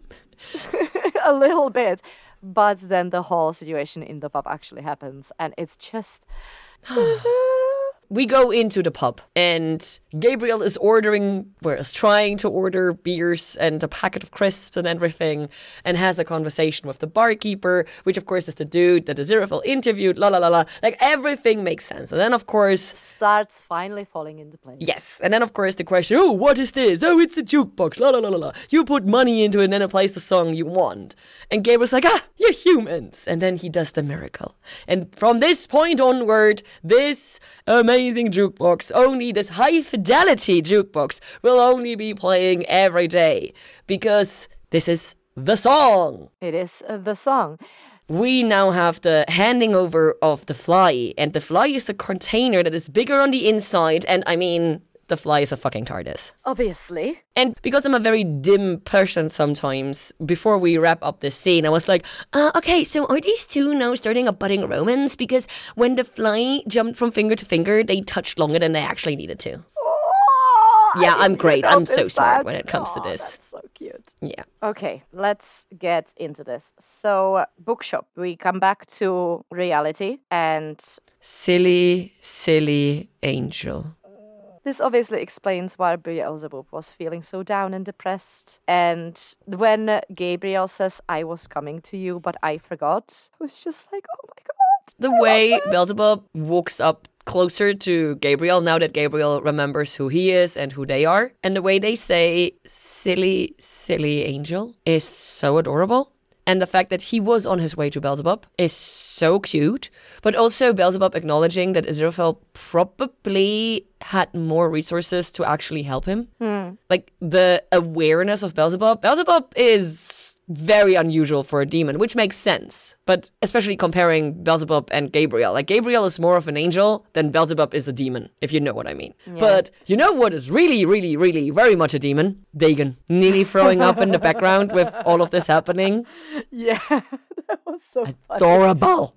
Adorable. Oh, it's like this is so cute. yes. I was very much here for it. Yeah, very much so. And of course, it wouldn't be Shax if she uh, haven't been exclaiming, Traitor! Traitor. I love Beelzebub's little explanation because they say, I didn't collaborate with heaven any more than Gabriel collaborated with hell. Because that's what it is. And Gabriel, if the demons can think about it for a second, if they had any sort of brain hmm. space at all, Gabriel didn't collaborate with hell. No. He collaborated with Beelzebub. And that's the thing. It, that works vice versa as well. But So- for most angels and demons, there is no individuality. There is only the respective group. There's only heaven or hell mm-hmm. and nothing else.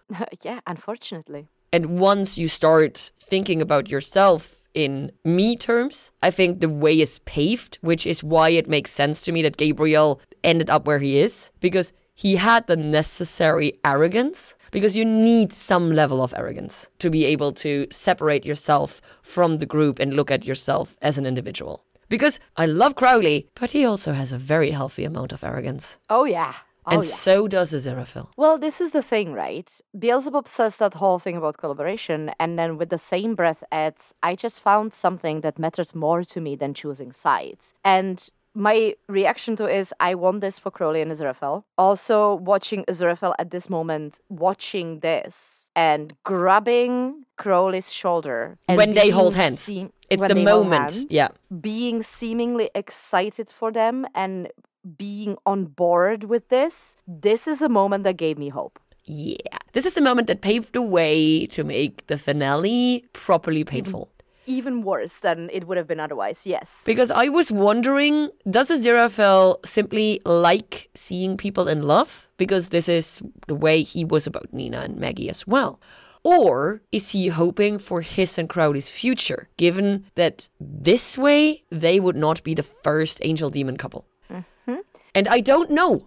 I don't know. I don't know which it is. Is he just like, oh, this is so cute? And so he's touching Crowley because he is his closest friend. And it's like, oh, look at this, so cute.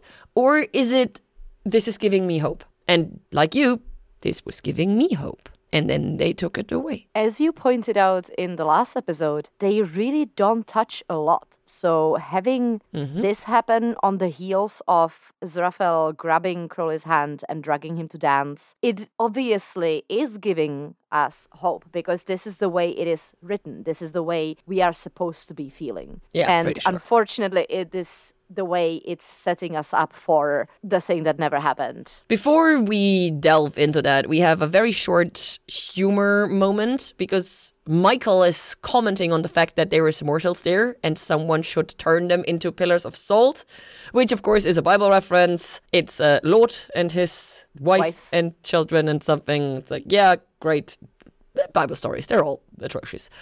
And Crowley steps in and he dissolves the situation by saying he's going to take care of this and ushering the mortals outside. He dissolves the situation like a pillar of salt. He's a cup of water over salt. I'm glad that you find joy in this. I found joy in the outside scene for a moment because Yeah, the moment Nina moment. Mm-hmm. leaves the shop, she realizes that there's people queuing in front of her shop and that she should have been open half an hour ago. And I really had to think of you in this moment because it's like, oh. fuck everything, do my work. Work! Yes. Obvious.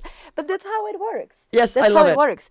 You are there to make sure people are caffeinated, and this is one of the most important things for humans. Some of us worked all night, as Mrs. Sandwich says. Well, that's the thing. People who are not on caffeine can be very cruel and rude. Understandably so. And unfortunately, in my job, mostly I encounter people who did not have any caffeine. because they come to you for the caffeine.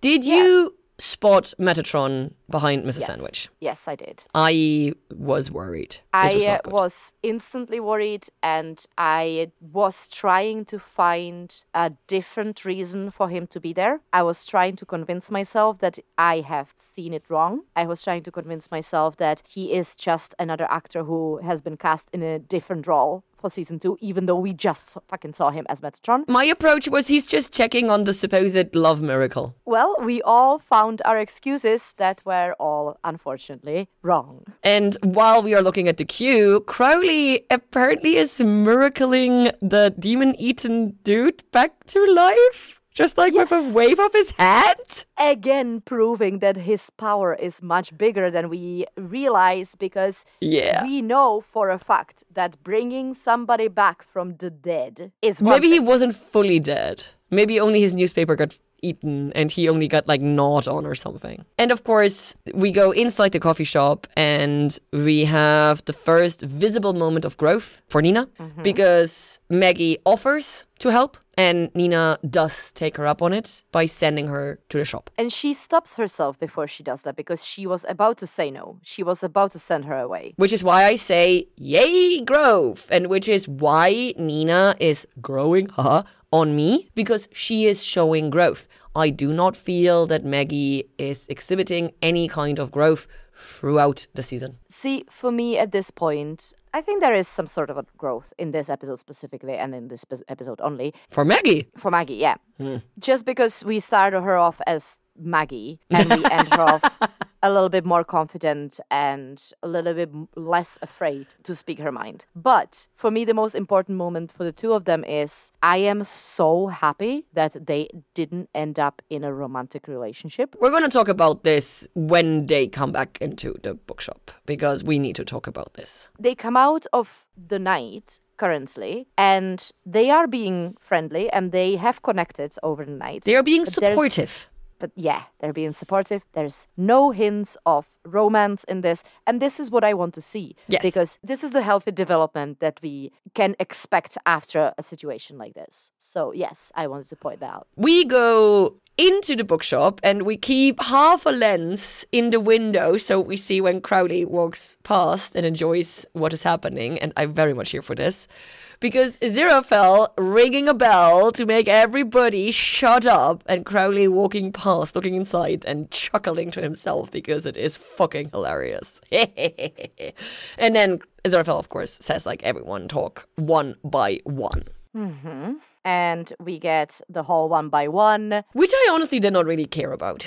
and hell. And I didn't actually make any notes on that either. The first thing that I have a note on is well, what if we ask Gabriel and Beelzebub what they want? There's a tiny thing that I wrote down. We are reserving the right to send him to hell as a punishment, which means they still end up in hell, but it will have been our decision. Because this, if nothing else, describes the way heaven works perfectly.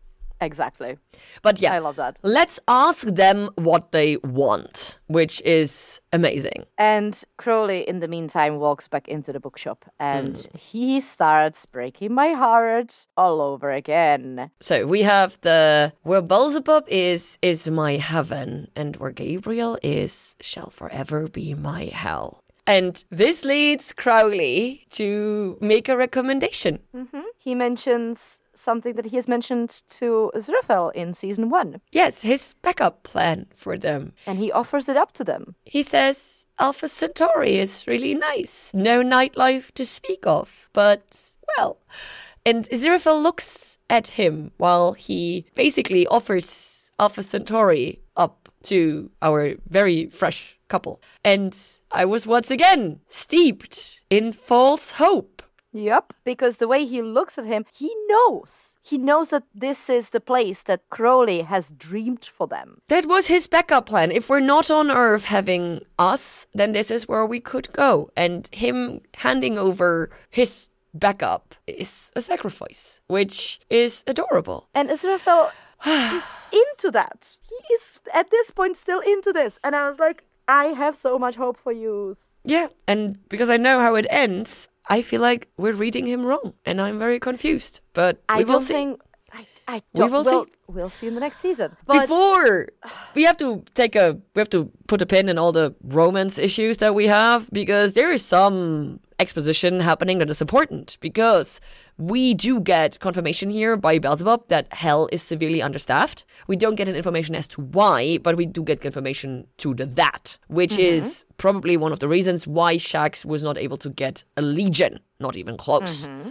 So curious, curious, curious. We also missed, or we also skipped over a Job reference because there is a history of hell doing heaven's punishment, like with mm-hmm. Job, lovely man. So now another reason that the flashback was relevant, as you pointed out in your previously on, that all of those flashbacks were totally relevant. And mm-hmm. then we have a situation where I have questions. Because mm-hmm. in all of this turmoil, Shax is like, oh, traitor, traitor, traitor. And Beelzebub points out that, well, Shax, now that I'm gone, maybe you can be a new Duke of Hell. And Shax instantly latches onto this. And then you have this interaction between Furfur and Shax. Is that flirting? I called it in my notes frenemies for life. Okay, because I was like, she's like hissing at him, and then they're bumping fists, and he's being supportive with, like, oh, you're gonna be great, and like basically implying that she is gonna be at her side. So I'm like, is this flirting? Do we have a demon demon couple now? Mm, maybe? Okay, so dear listeners, if I was not the only one who read this as flirting, please let me know, because I need to know if Furfur and Shax are a thing and if they have a ship name. Furfur and Shax. Shuckfur. No. Frax. Fox. Fox. Ha, Fox. oh my god. No. Please let me know. Frax. Mm, best one, but still bad. So, yeah, that is all I have for this. One more thing that happens in this scene. Obviously, Gabriel and Beelzebub do not wait for anybody to tell them if they're allowed to leave or not. Oh, they right, just- they leave. Right, I forgot They that. just start singing a song and the lights go berserk around them It's getting close. and they just disappear.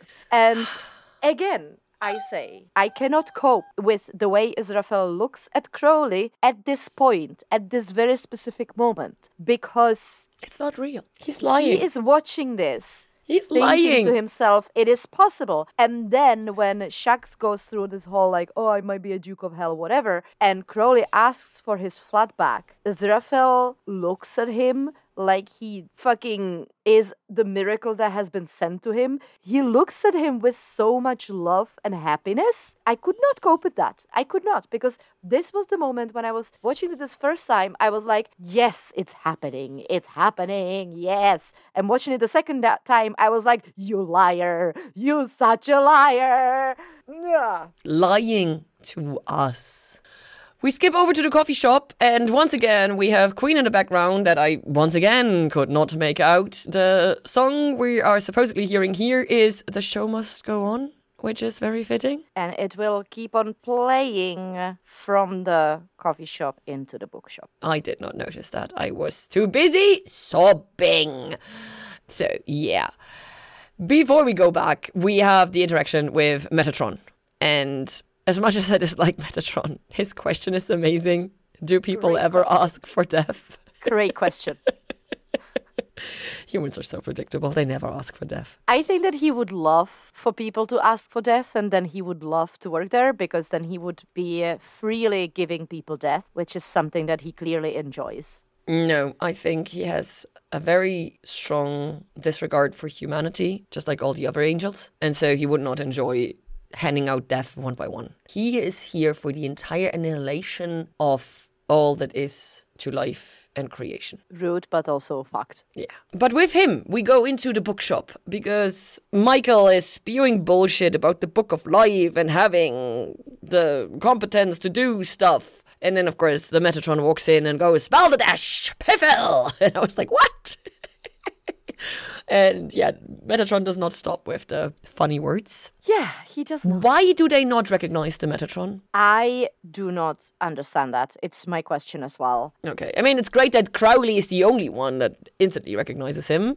Once again. makes sense to me because he does not recognize the lowly angels. He does not recognize the lowly demons. He recognizes the Metatron. Yeah, but the last time he saw him, he was ahead. I mean, does he recognize because he just saw him watching the trial? Yeah. Or does he recognize him because he remembers him from his time as No, because he just saw him in the trial. Porcinos does. Hmm, you are with your he is the highest order. That is going to be your thing in the future. We're going to put it on the question list. So finally, everyone goes like, "Ugh, gasp, the Metatron. And once again, Uriel asking the relevant questions Have we done anything wrong? And Metatron, like the asshole that he is, does not answer this, but he says, Well, that remains to be seen. Mm-hmm. Fuck you. So he sends them off. Except the dim one. Rude. Yes. Rude indeed, regardless of how true it is. yes. He keeps Muriel there. He is starting to behave very nice and sweet. And it, he was giving me a vibe of like, I'm just an old, harmless man Yeah. who brings Aziraphale his coffee and all. And then when he takes Aziraphale out for the chinwag, Aziraphale turns around, starts walking away. And the look Metatron gives Crowley at this point has made me extremely worried. The thing is, Aziraphale looks at Crowley, basically asking for his opinion on this. And Crowley says, go along, the day can't get any weirder. Basically jinxing it. Mm-hmm. Boy, was he wrong. But the thing is, Aziraphale here is looking at Crowley basically for guidance. Because any fucking time Aziraphale does something by himself, he fucks it up. Aziraphale cannot be left alone. Because even while supervised, he will still fuck shit up. And because Crowley has had a doozy of a day, he's like, sure, go ahead. And he lets him go. And from this point onward, everything is fucked. So Crowley gets up and starts pacing around. And then he realizes Muriel is still there.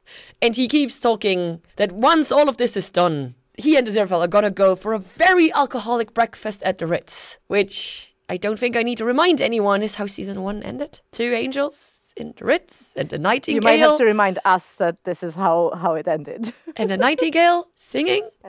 So he's saying how he wants this to end, how he is expecting this to end. And Muriel, being a bit slower, needs some information that they need to leave. And so Crowley does a thing he hasn't done the entire time he was minding the shop, and that is giving a book away. And so I am, despite the fact that none of the Amazon notes and none of the IMDb notes point out any kind of relevance, I am sure that there is a reason why he's giving Muriel that book. Because he is giving away a book, which is something that he has never done because he knows the doesn't want it. Well, he's lending a book. I don't think so. Muriel asks, Can I have a book? And he is giving them a book. There is no return it later. Yes, at the end of the day, Muriel gets the bookshop, and so the book does not leave the bookshop, but Crowley doesn't notice. So, him giving away a book is something. And I am all the emotions because Crowley here is spelling out how he, in this moment, wants this to go. And now we pop over into the coffee shop. And we are there just long enough to understand that Nina and Maggie had a conversation and they need to share the result of that conversation with And Nina is not in agreement, but is going along with it. Mm-hmm. So Maggie is the meddling one, once well again. meddling she is the one who says we need to tell them. does this count as meddling Yes. after everything that Aziraphale put them through Yeah, it is an eye for an eye, but it's still meddling. I'm, it's fair, but anyway it's two directional meddling. anyway they agree in somewhat that they need to talk to them and them stands for Aziraphale and Crowley at this point. And now the Maggie and Nina are becoming us because they want to ship the two of them and they want them to be happy. So they come over to the bookshop and in the meantime Crowley has decided to clean the place. So Aziraphale comes back to his home the way he likes to see it because he knows where everything goes. he knows where everything goes and he knows how Aziraphale likes it. Here enter the mortals. I am never a fan of people straight up telling others how things need to be done because 99% it goes wrong, as it does here. But it's not because of that. No, but the thing is, Crowley would not have confessed his feeling in the way that he does if he hadn't gotten the push. Who knows how the situation would have played? I'm not saying that any other result would have been better, but meddling never works, ever. I am in agreement that Crowley needed the external push because time is irrelevant to immortals. Crowley and Aziraphale could have gone on at less than a snail's pace for several more millennia. And while I am still sure that at some point it would have been Crowley to state what he wants, it would have taken a lot of time. So while I dislike this tool of storytelling and I dislike it in real life as well, I see why it is necessary and why it makes sense. We get to learn a little bit more about what happened between Nina and Maggie at this point. They confront Crowley about the meddling. Yes. And they are telling him off basically. Or Rightfully they want to tell both of them off but unfortunately Aziraphale is not there. And they are absolutely right. Nina is definitely not in a place to start a new relationship and i really appreciate that she knows that. And Yep. i understand crowley's logic of you were crying and nina needed rescuing. Because that is the motivation behind all that meddling in his head. And he truly believed that. And because i know Crowley well enough at this point to understand that this is who he is. He likes to help people and he likes to make people feel better. And he truly believed that this would make the two of them feel better. But he by himself also would not have meddled. But that's another thing, exactly. I also enjoyed the several parallels that are getting laid out here.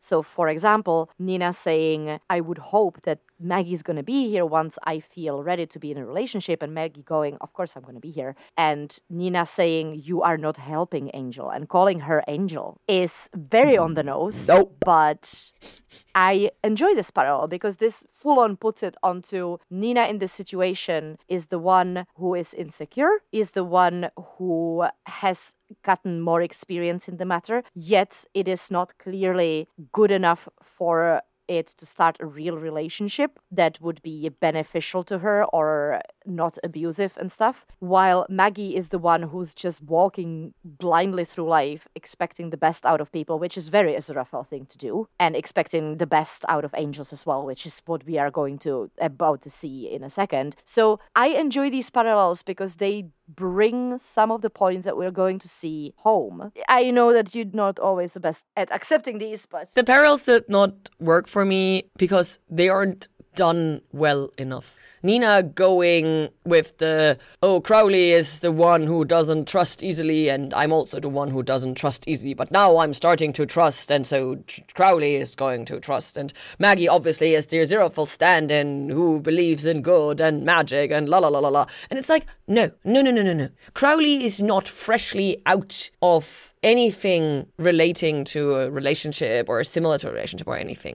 He has been out of any kind of relationship for millennia. He has been utterly and devastatingly alone. And then the encounters of Aziraphale kept happening. And Maggie truly believes in the good of people. Maggie, as much as I dislike her, Maggie believes in magic. Maggie believes in the good of people.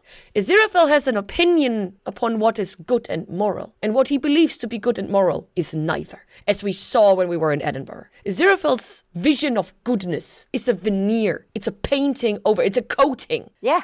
And But so the so is parallels, the no, Maggie truly believes in the good of people. She's a fucking idiot, but she believes in the good of people, and she gets confirmation in it by Mister Fell giving her with the with the fucking rent, and by Nina opening up, and by her being involved in the shopkeeper society. The parallels do not work for me. I see what it's being done. I see what's being trying to be done.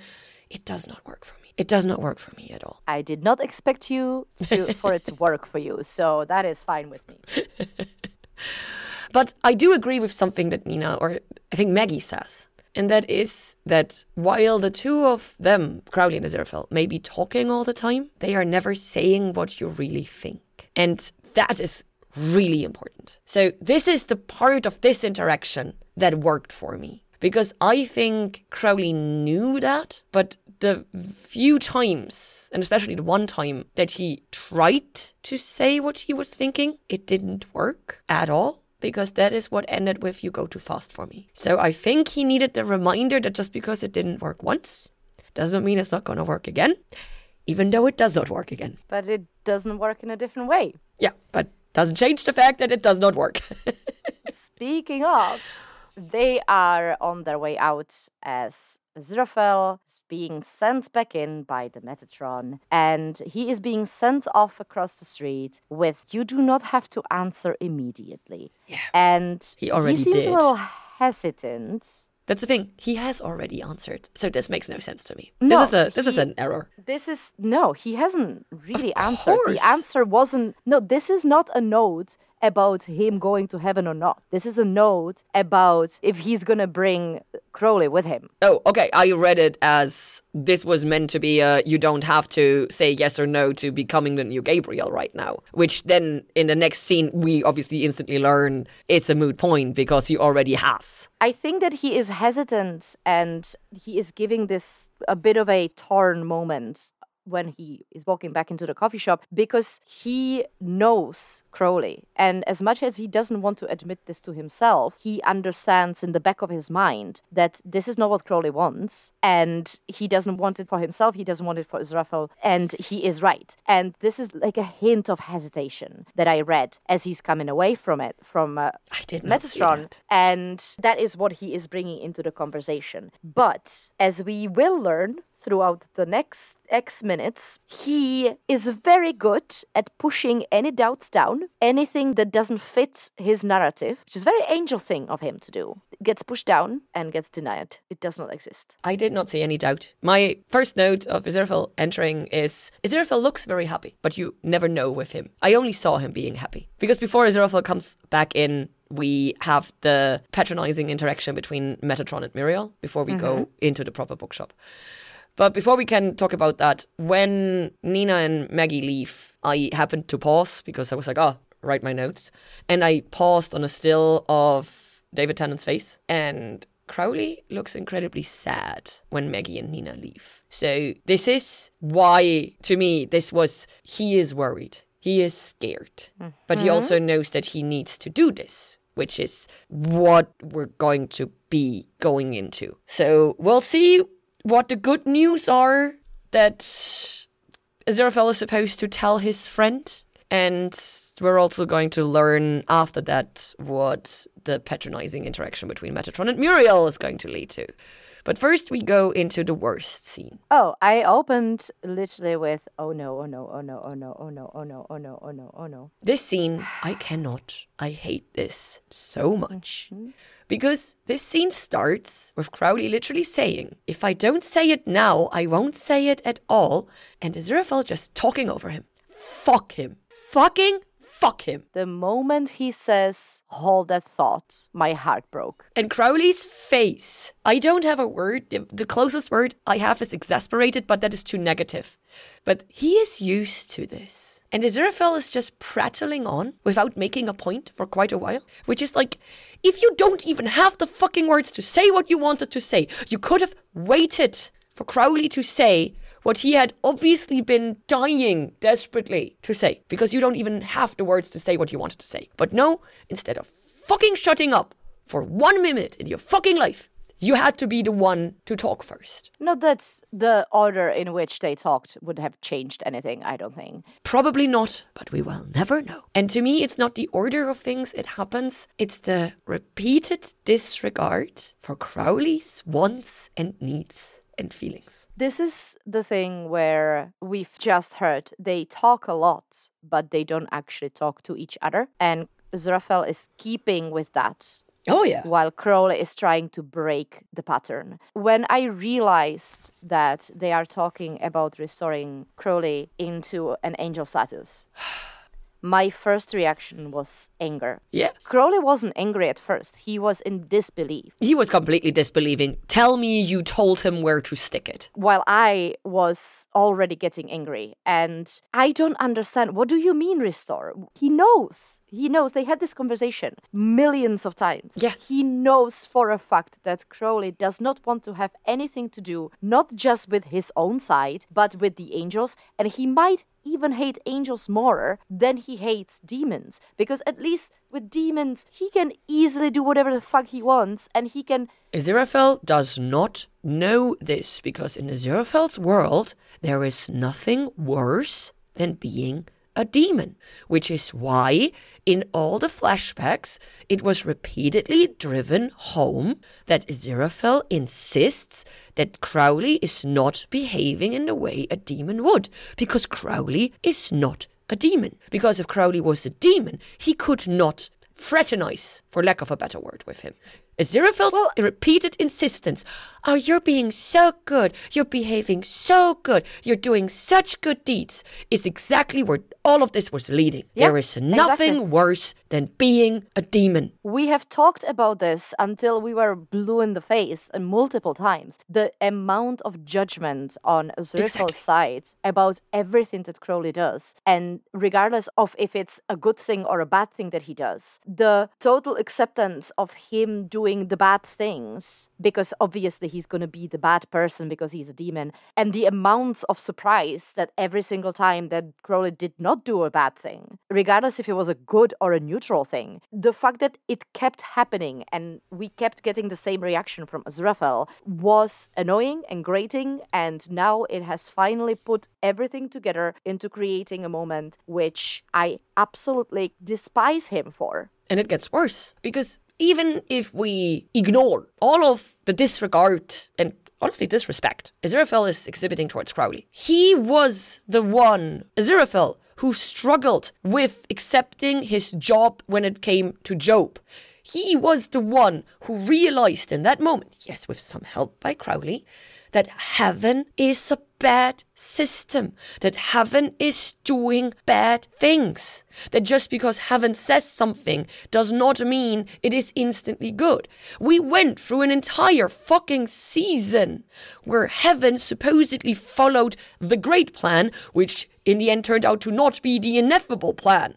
So even if, okay, God and the inevitable plan is good, heaven and the great plan is not, and Aziraphale has learned that, he was part of preventing the apocalypse in season one. So how, how, in his fucking angel brain, does it seem like a remotely good idea to go back with heaven, to become the new Gabriel. You cannot change a system that is meant to be bad. Heaven isn't broken, heaven is evil. Well, the fact that he says the one thing that, and I think this is incredibly naive, and it is something that I have heard and seen before times and times again, and it, it never ends up well. He says, if I am in charge, I can make a difference. You cannot, because the system is not meant to be changed. The system yeah. is the evil thing. The system isn't wrong. It's working exactly as intended. Heaven yeah. is fucking capitalism. I'm sorry. I don't know why you're sorry. you cannot change the system by being part of the system. And you cannot fix the system because it's not broken. Yeah, the system is working exactly as it was intended. Oh. We have this whole thing, and throughout this entire speech that Aziraphale has, Crowley's growing more and more restless because he understands that this is it. He will never have the opportunity to say this again because if Aziraphale takes this job, it means he's going to go away and he's going to be in charge of something that Crowley has despised his entire existence except for a very very short moment at the beginning. And also it means that everything is going to end. And at this point, he realizes that if he's ever, ever going to say anything at all, he needs to get it out now. But I think he also knows that it's not going to lead anywhere. Like he's saying this because and despite of the fact that it's not going to change a thing. He is saying this because he knows that he needs to say it for himself exactly. as much as he needs to say it for Aziraphale. And I stun Crowley. I stun self-care Crowley who needs to do this for himself in order to be able to maybe one day move on. Yeah. Because if he didn't go through this, if he didn't get the words out, there would be a what if. What if I had said it? He would be stuck on this and he would not be able to commit to anybody else not to even himself i don't think yeah and i am so happy as much as I am heartbroken that he has managed to do this for himself. And he has given Aziraphale every opportunity to turn back and change his mind. Every single one of them, including the last moment, every single moment. He is still going ahead with what he wanted to say. And I know I've said it before, but David Tennant's acting in this episode, the way his voice breaks when he talks and he has to stop mid sentence like, I'm, i mean, I'm, I'm full out crying here. So, yay. That was breaking me. It's, it's just so good. And he goes, We are a team, but we spend our existence pretending that we aren't. And I would like to spend, and that is where he breaks. Because he can't even say it. If they can go off together, then so can we.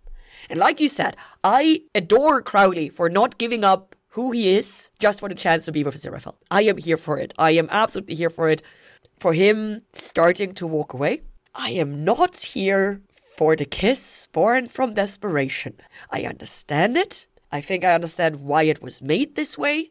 I understand that this is not born of love, but it is born of desperation. I'm pretty sure it was not meant to change Aziraphale's mind. But this, just like the saying the words, he had to try. He had to do it because otherwise there would be a what if. There is a moment before he starts walking away. He gets really up close to Aziraphale and he says, You cannot leave this bookshop. And Aziraphale says the last thing that ends it all. He says, Oh, Crowley. So patronizing. Nothing lasts forever. I didn't read this as, up, as patronizing. Oh, Crowley was so. Oh, I didn't. I didn't read oh, this as patronizing. I read this as you are holding on to something that cannot be. And at this point, Crowley puts his sunglasses back on, and that's when it ends. This is over. He is done trying to convince him.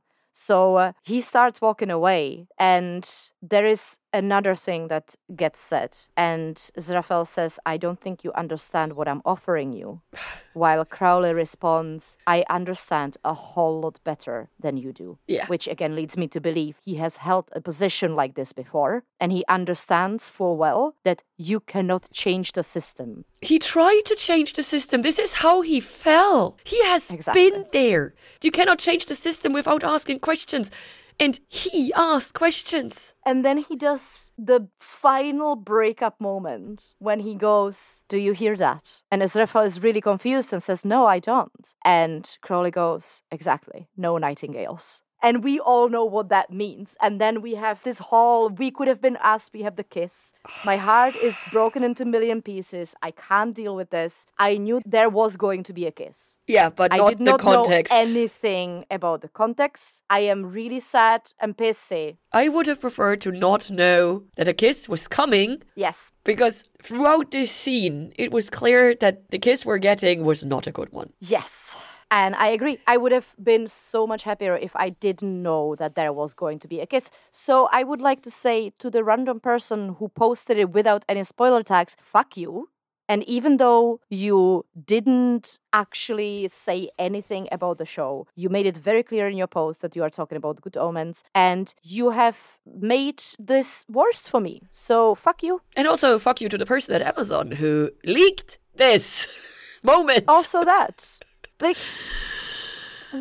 it's it is actually damaging to this fucking show to have even the knowledge not even to see it but Yeah. to have the knowledge that the kiss was going to happen which is all i had I saw the picture. I saw the grabbing. Mm-hmm. I saw the Crowley grabbing the lapels of Aziraphale and pulling him close. and i really really thought when i saw that there was going to be a kiss that it was going to be a good kiss i really really This thought could have been be good kiss. passion. I thought this was passion, not desperation. Mm-hmm. and then the thing that made me scream i actually full on yell at my screen is that Aziraphale says i forgive you Don't bother. And I was like, there is nothing to forgive. Well, there is a forced upon him kiss to forgive. Yes. I think that kiss was very deserved. No, it was not consensual and it was not agreed upon, so I do get the I forgive you. Don't bother. Yeah, and I also understand the reply, but I do I do understand it and I'm happy that exchange is there. Yeah. Because it also once again showcases the high and mighty position that Aziraphale sees himself in. Yeah. And it once again showcases the absolute no need that Crowley has for high and mighty. Mm-hmm. And he leaves. And Metatron enters after a few seconds, during which Aziraphale somehow manages to pull himself together. How? Because I'm telling you, he is a master of taking anything that doesn't fit his narrative. You think he's the queen of denial? He is I mean, listen, there is a there is a reason why you keep saying that we're the same person. I'm not saying you're the same person. I'm just saying in our relationship, you're the, the Yeah. Aziraphale and I'm the Crowley, but not like this. Never like this, Vero. I would never be as rude to say, this is you.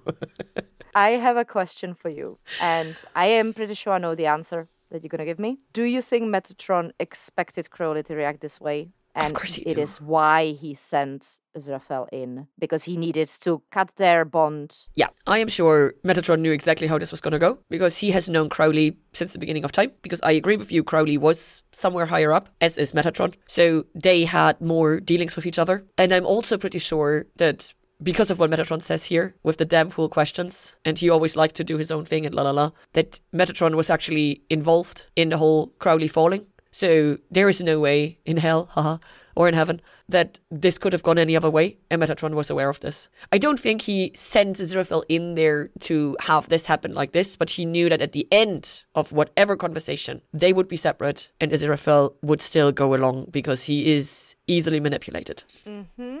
Okay. We go outside into the final scene. I hate it. So obviously we get the information while walking towards the elevator um, about the great plan and everything, and Aziraphale at least has the awareness to be like, oh yeah, can I know more about this? Which I'm like, how have you not asked about this before agreeing? Because it's Aziraphale. And we get the information that the next part is called the second coming. So my assumption Please? means season three, Jesus fucking Christ. Jesus fucking Christ. Yeah, because the second coming is the second coming of Christ. Yeah, and Purge, right? Like, it's been a while since I read up on this, but Christ coming and separating the good from the bad and like the whole ascension thingy happening and like end of the world. Yeah. Mm-hmm. So, yeah. Yeah, that's still happening then. I wonder because we met Jesus That's true. and apparently the Jesus that we saw, he got nailed to the cross because he told people to be kind to each other. In brief. Yeah, that is the only information that we have. And that would lead me to believe that Jesus is not as much as a dick as the angels are. But if he is part of the great plan and in the second coming, which then would mean the end of the world, then he would have to be as much of a dick as the angels are. Well, this is where Aziraphale comes in because he knows humanity and he can guide people through certain things, right? Yeah, no. And because our hearts were not broken enough, while all of ah! this conversation happens, the camera pans over and we see Crowley standing next to the Bentley. He's watching him leave. He's giving him the option to change his mind This is what I meant by that. until the very last second. He is giving him every opportunity he can to change his mind. Every single moment. He is willing and available until the end. The only thing he's not willing to do is follow him heaven. into heaven. Yeah, for understandable reasons. He's not willing to sacrifice himself, his personality, and his own life, basically. He's not willing to betray his essence, who he is on the very core. Aside from that, he is willing to do and give everything to Aziraphale.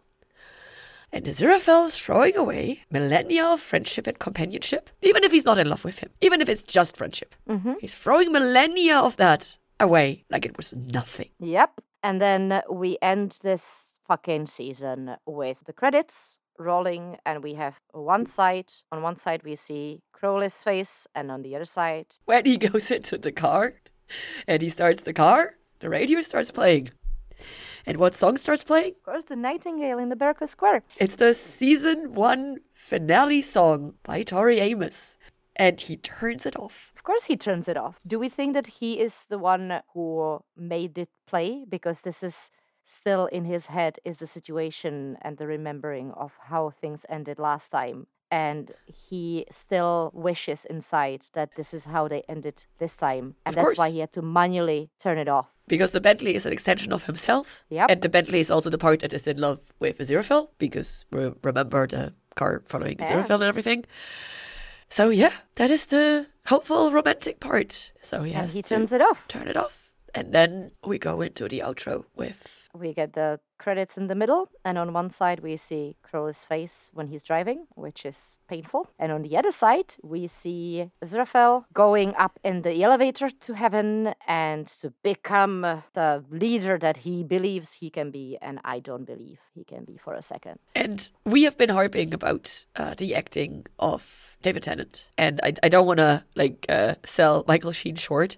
The only problem is I don't care because we do get quite a bit of face acting in the elevator, On both sides, yeah. and I do understand that Aziraphale is heartbroken, but I do not care because he did that. He did that to himself, and he did it to them. So That's fuck true. him. So I'm sorry, Michael Sheen, your acting is amazing, but I do not care.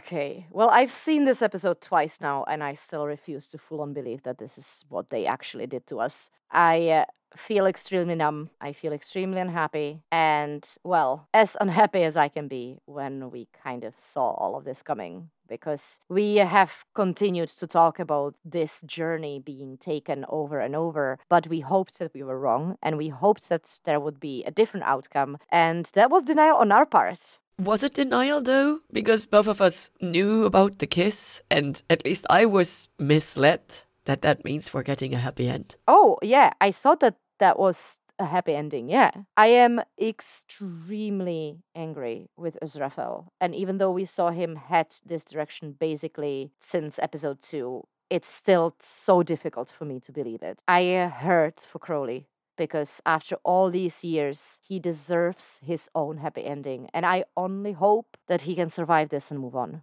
I also believe he is more powerful than we ever thought. and we've talked about this over and over. And he was for sure one of the top dogs in heaven before the fall, which just explains so many things. At least you've moved on from the fact that they have a shared apartment somewhere. well, I need a new obsession to focus on. This is a good obsession. I'm here for this hmm, obsession. Thank you. I am gonna move away from the husband for a second now. Why? Are you nearly crying finally? No, because I'm gonna think about the joyful things. Because I'm crying enough for both of us. Exactly. I am really glad for Gabe and Beelzebub, but it does feel like salt in my wound. and feels like a salt in my Crowley and Aziraphale shaped wound in my heart. So, you know, that's that's a little painful but also good. And I am glad for Nina and Maggie not coming out of this night as a couple, as I have mentioned. But I also don't really have a need to follow up on their storyline any further. I mean, I love Nina, but I feel like they both deserve to be strong and independent first before they can create any sort of a unit. And if they want to be as strong and independent together, that is a question that I don't really need an answer to. I cannot stand Metatron. there is nothing new there. And most of all, I wonder where the fuck is God? And would it have made a difference if she was there? Would it? It may have. I don't think so. I think it would have made bigger difference than if Crowley was the first one to talk. So, Maggie and Nina's story was wrapped up in a way I actually did not mind. I could have done without uh, Nina as Crowley and Maggie as Aziraphale made explicit paralleling, but at least Nina is not going straight into rebound land. So, yay for learning to make healthy choices for yourself. I did not see the Gabriel Beelzebub pairing coming at all, but in retrospect, it does make a lot of sense. They are each a leader of their respective host. They each had a crisis of purpose after Armageddon didn't work. Beelzebub was utterly depressed anytime we saw them throughout the season, so I guess it tracks. Muriel was a cute addition, though I really would hope that they are a fast learner. Their excessive naivete was tiring, especially in this episode. Shax potentially becoming a Duke of Hell feels good to me. I am a bit confused about the potential flirting with Furfur, but eh, why not? Everybody gets to be happy, except the one that actually matters. the One. Crowley, yeah. Yeah. I got that. The revelation about the whole reasoning and process behind Gabriel's defection from heaven and memory loss did really work for me. While a tiny bit rushed, it does work. Arrogance and egotism both work well as a setup for a fall. Add to that the external motivation in the form of Beelzebub, and this also does track. But now for the problem at hand Crowley and Aziraphale. I probably made my feelings more than clear during the episode what? but to write them out while not being an upset mess. I am so incredibly angry. And because Aziraphale in season 2 has felt more and more out of character to me compared to season 1 and Book of Aziraphale, I am not sure if I am angry at Aziraphale or if I'm angry at Neil. But I am angry. Because season 1 and Book Aziraphale are Terry Neil. Season 2 is Neil. I know. Well, Yeah. they talked about the storyline, but yes, the details are Neil. No, Neil has said in an interview that none of the ideas that he and Terry had for a sequel are in season 2. Really, because I saw that they came up with that, and he that's why he wants had to. a great second Armageddon thingy and everything. This is not Okay. it. Okay. Yeah, I only came across this today, which fueled my anger. Either way, For I am unhappy. for whatever reason, Aziraphale has not evolved in a way I would have expected. He loves Crowley, but more the idea he has of Crowley, not who and what Crowley actually and honestly is. He has an opinion of what is best for Crowley and for them, and this is the only truth. I do not know if it is unwillingness or inability, but him not accepting Crowley fully, with demon parts and outside of both hosts, him disregarding anything Crowley has shown in the last millennia, him not listening to Crowley, and when he literally says, let me say this or I won't be able to say it, and Aziraphale going straight ahead with his great news. There is no space for a true Crowley besides Aziraphale. There is only space for a reformed angel Crowley who follows what Aziraphale considers right and good and moral. And all the while, none of what Aziraphale does is actually good or right or moral. It is the pretense of goodness, just like heaven. To me, Aziraphale loves Crowley selfishly. He wants him to be how he wants him, not how he really is. He has no respect for Crowley's boundaries and feelings. He has no care for Crowley's needs or heart. Crowley, on the other hand, does love Aziraphale because and despite of all his flaws. Be it the repeated minor and major fuck-ups Aziraphale causes, be it rescuing him from situations of his own making, be it indulging his obsessions.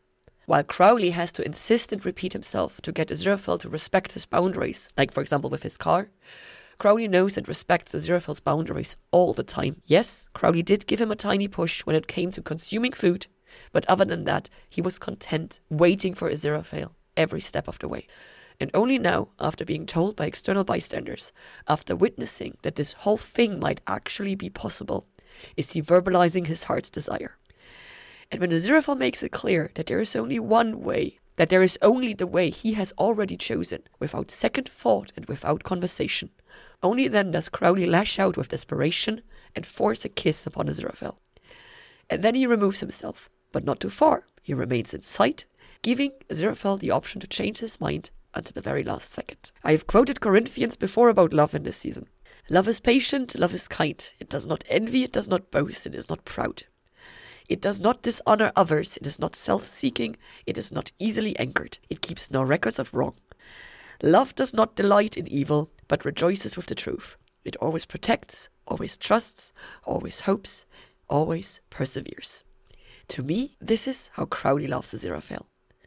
And I'm pretty sure he will wait for him to see the malice and manipulation of Metatron in heaven. And then once again, he will be there to clean up whatever mess Aziraphale finds himself in. I think I would like to sit with all of this a bit longer before I have my actual final opinions. Let's hope the time until we record the summoning episode will be enough for me. I doubt it. We'll see how it goes. And with this, I am a sobbing mess again. Go into the credits. and with this, we say thank you for listening. If you want to follow us on social media, you can find us as the Apple of Truth on Twitter and Instagram. We will keep you updated if and when Twitter crashes and burns. You can also send us your comments and complaints to goodomens at taot-podcast.com. If you want to get that sweet, sweet extra content, early episode release, and more, like six seasons of another show more, head to patreon.com slash TAOT podcast. And if you like what you hear, please do write us a positive iTunes review. They help a ridiculous amount. And don't forget to pester all your friends about us. Thank, Thank you. you. Bye. Bye.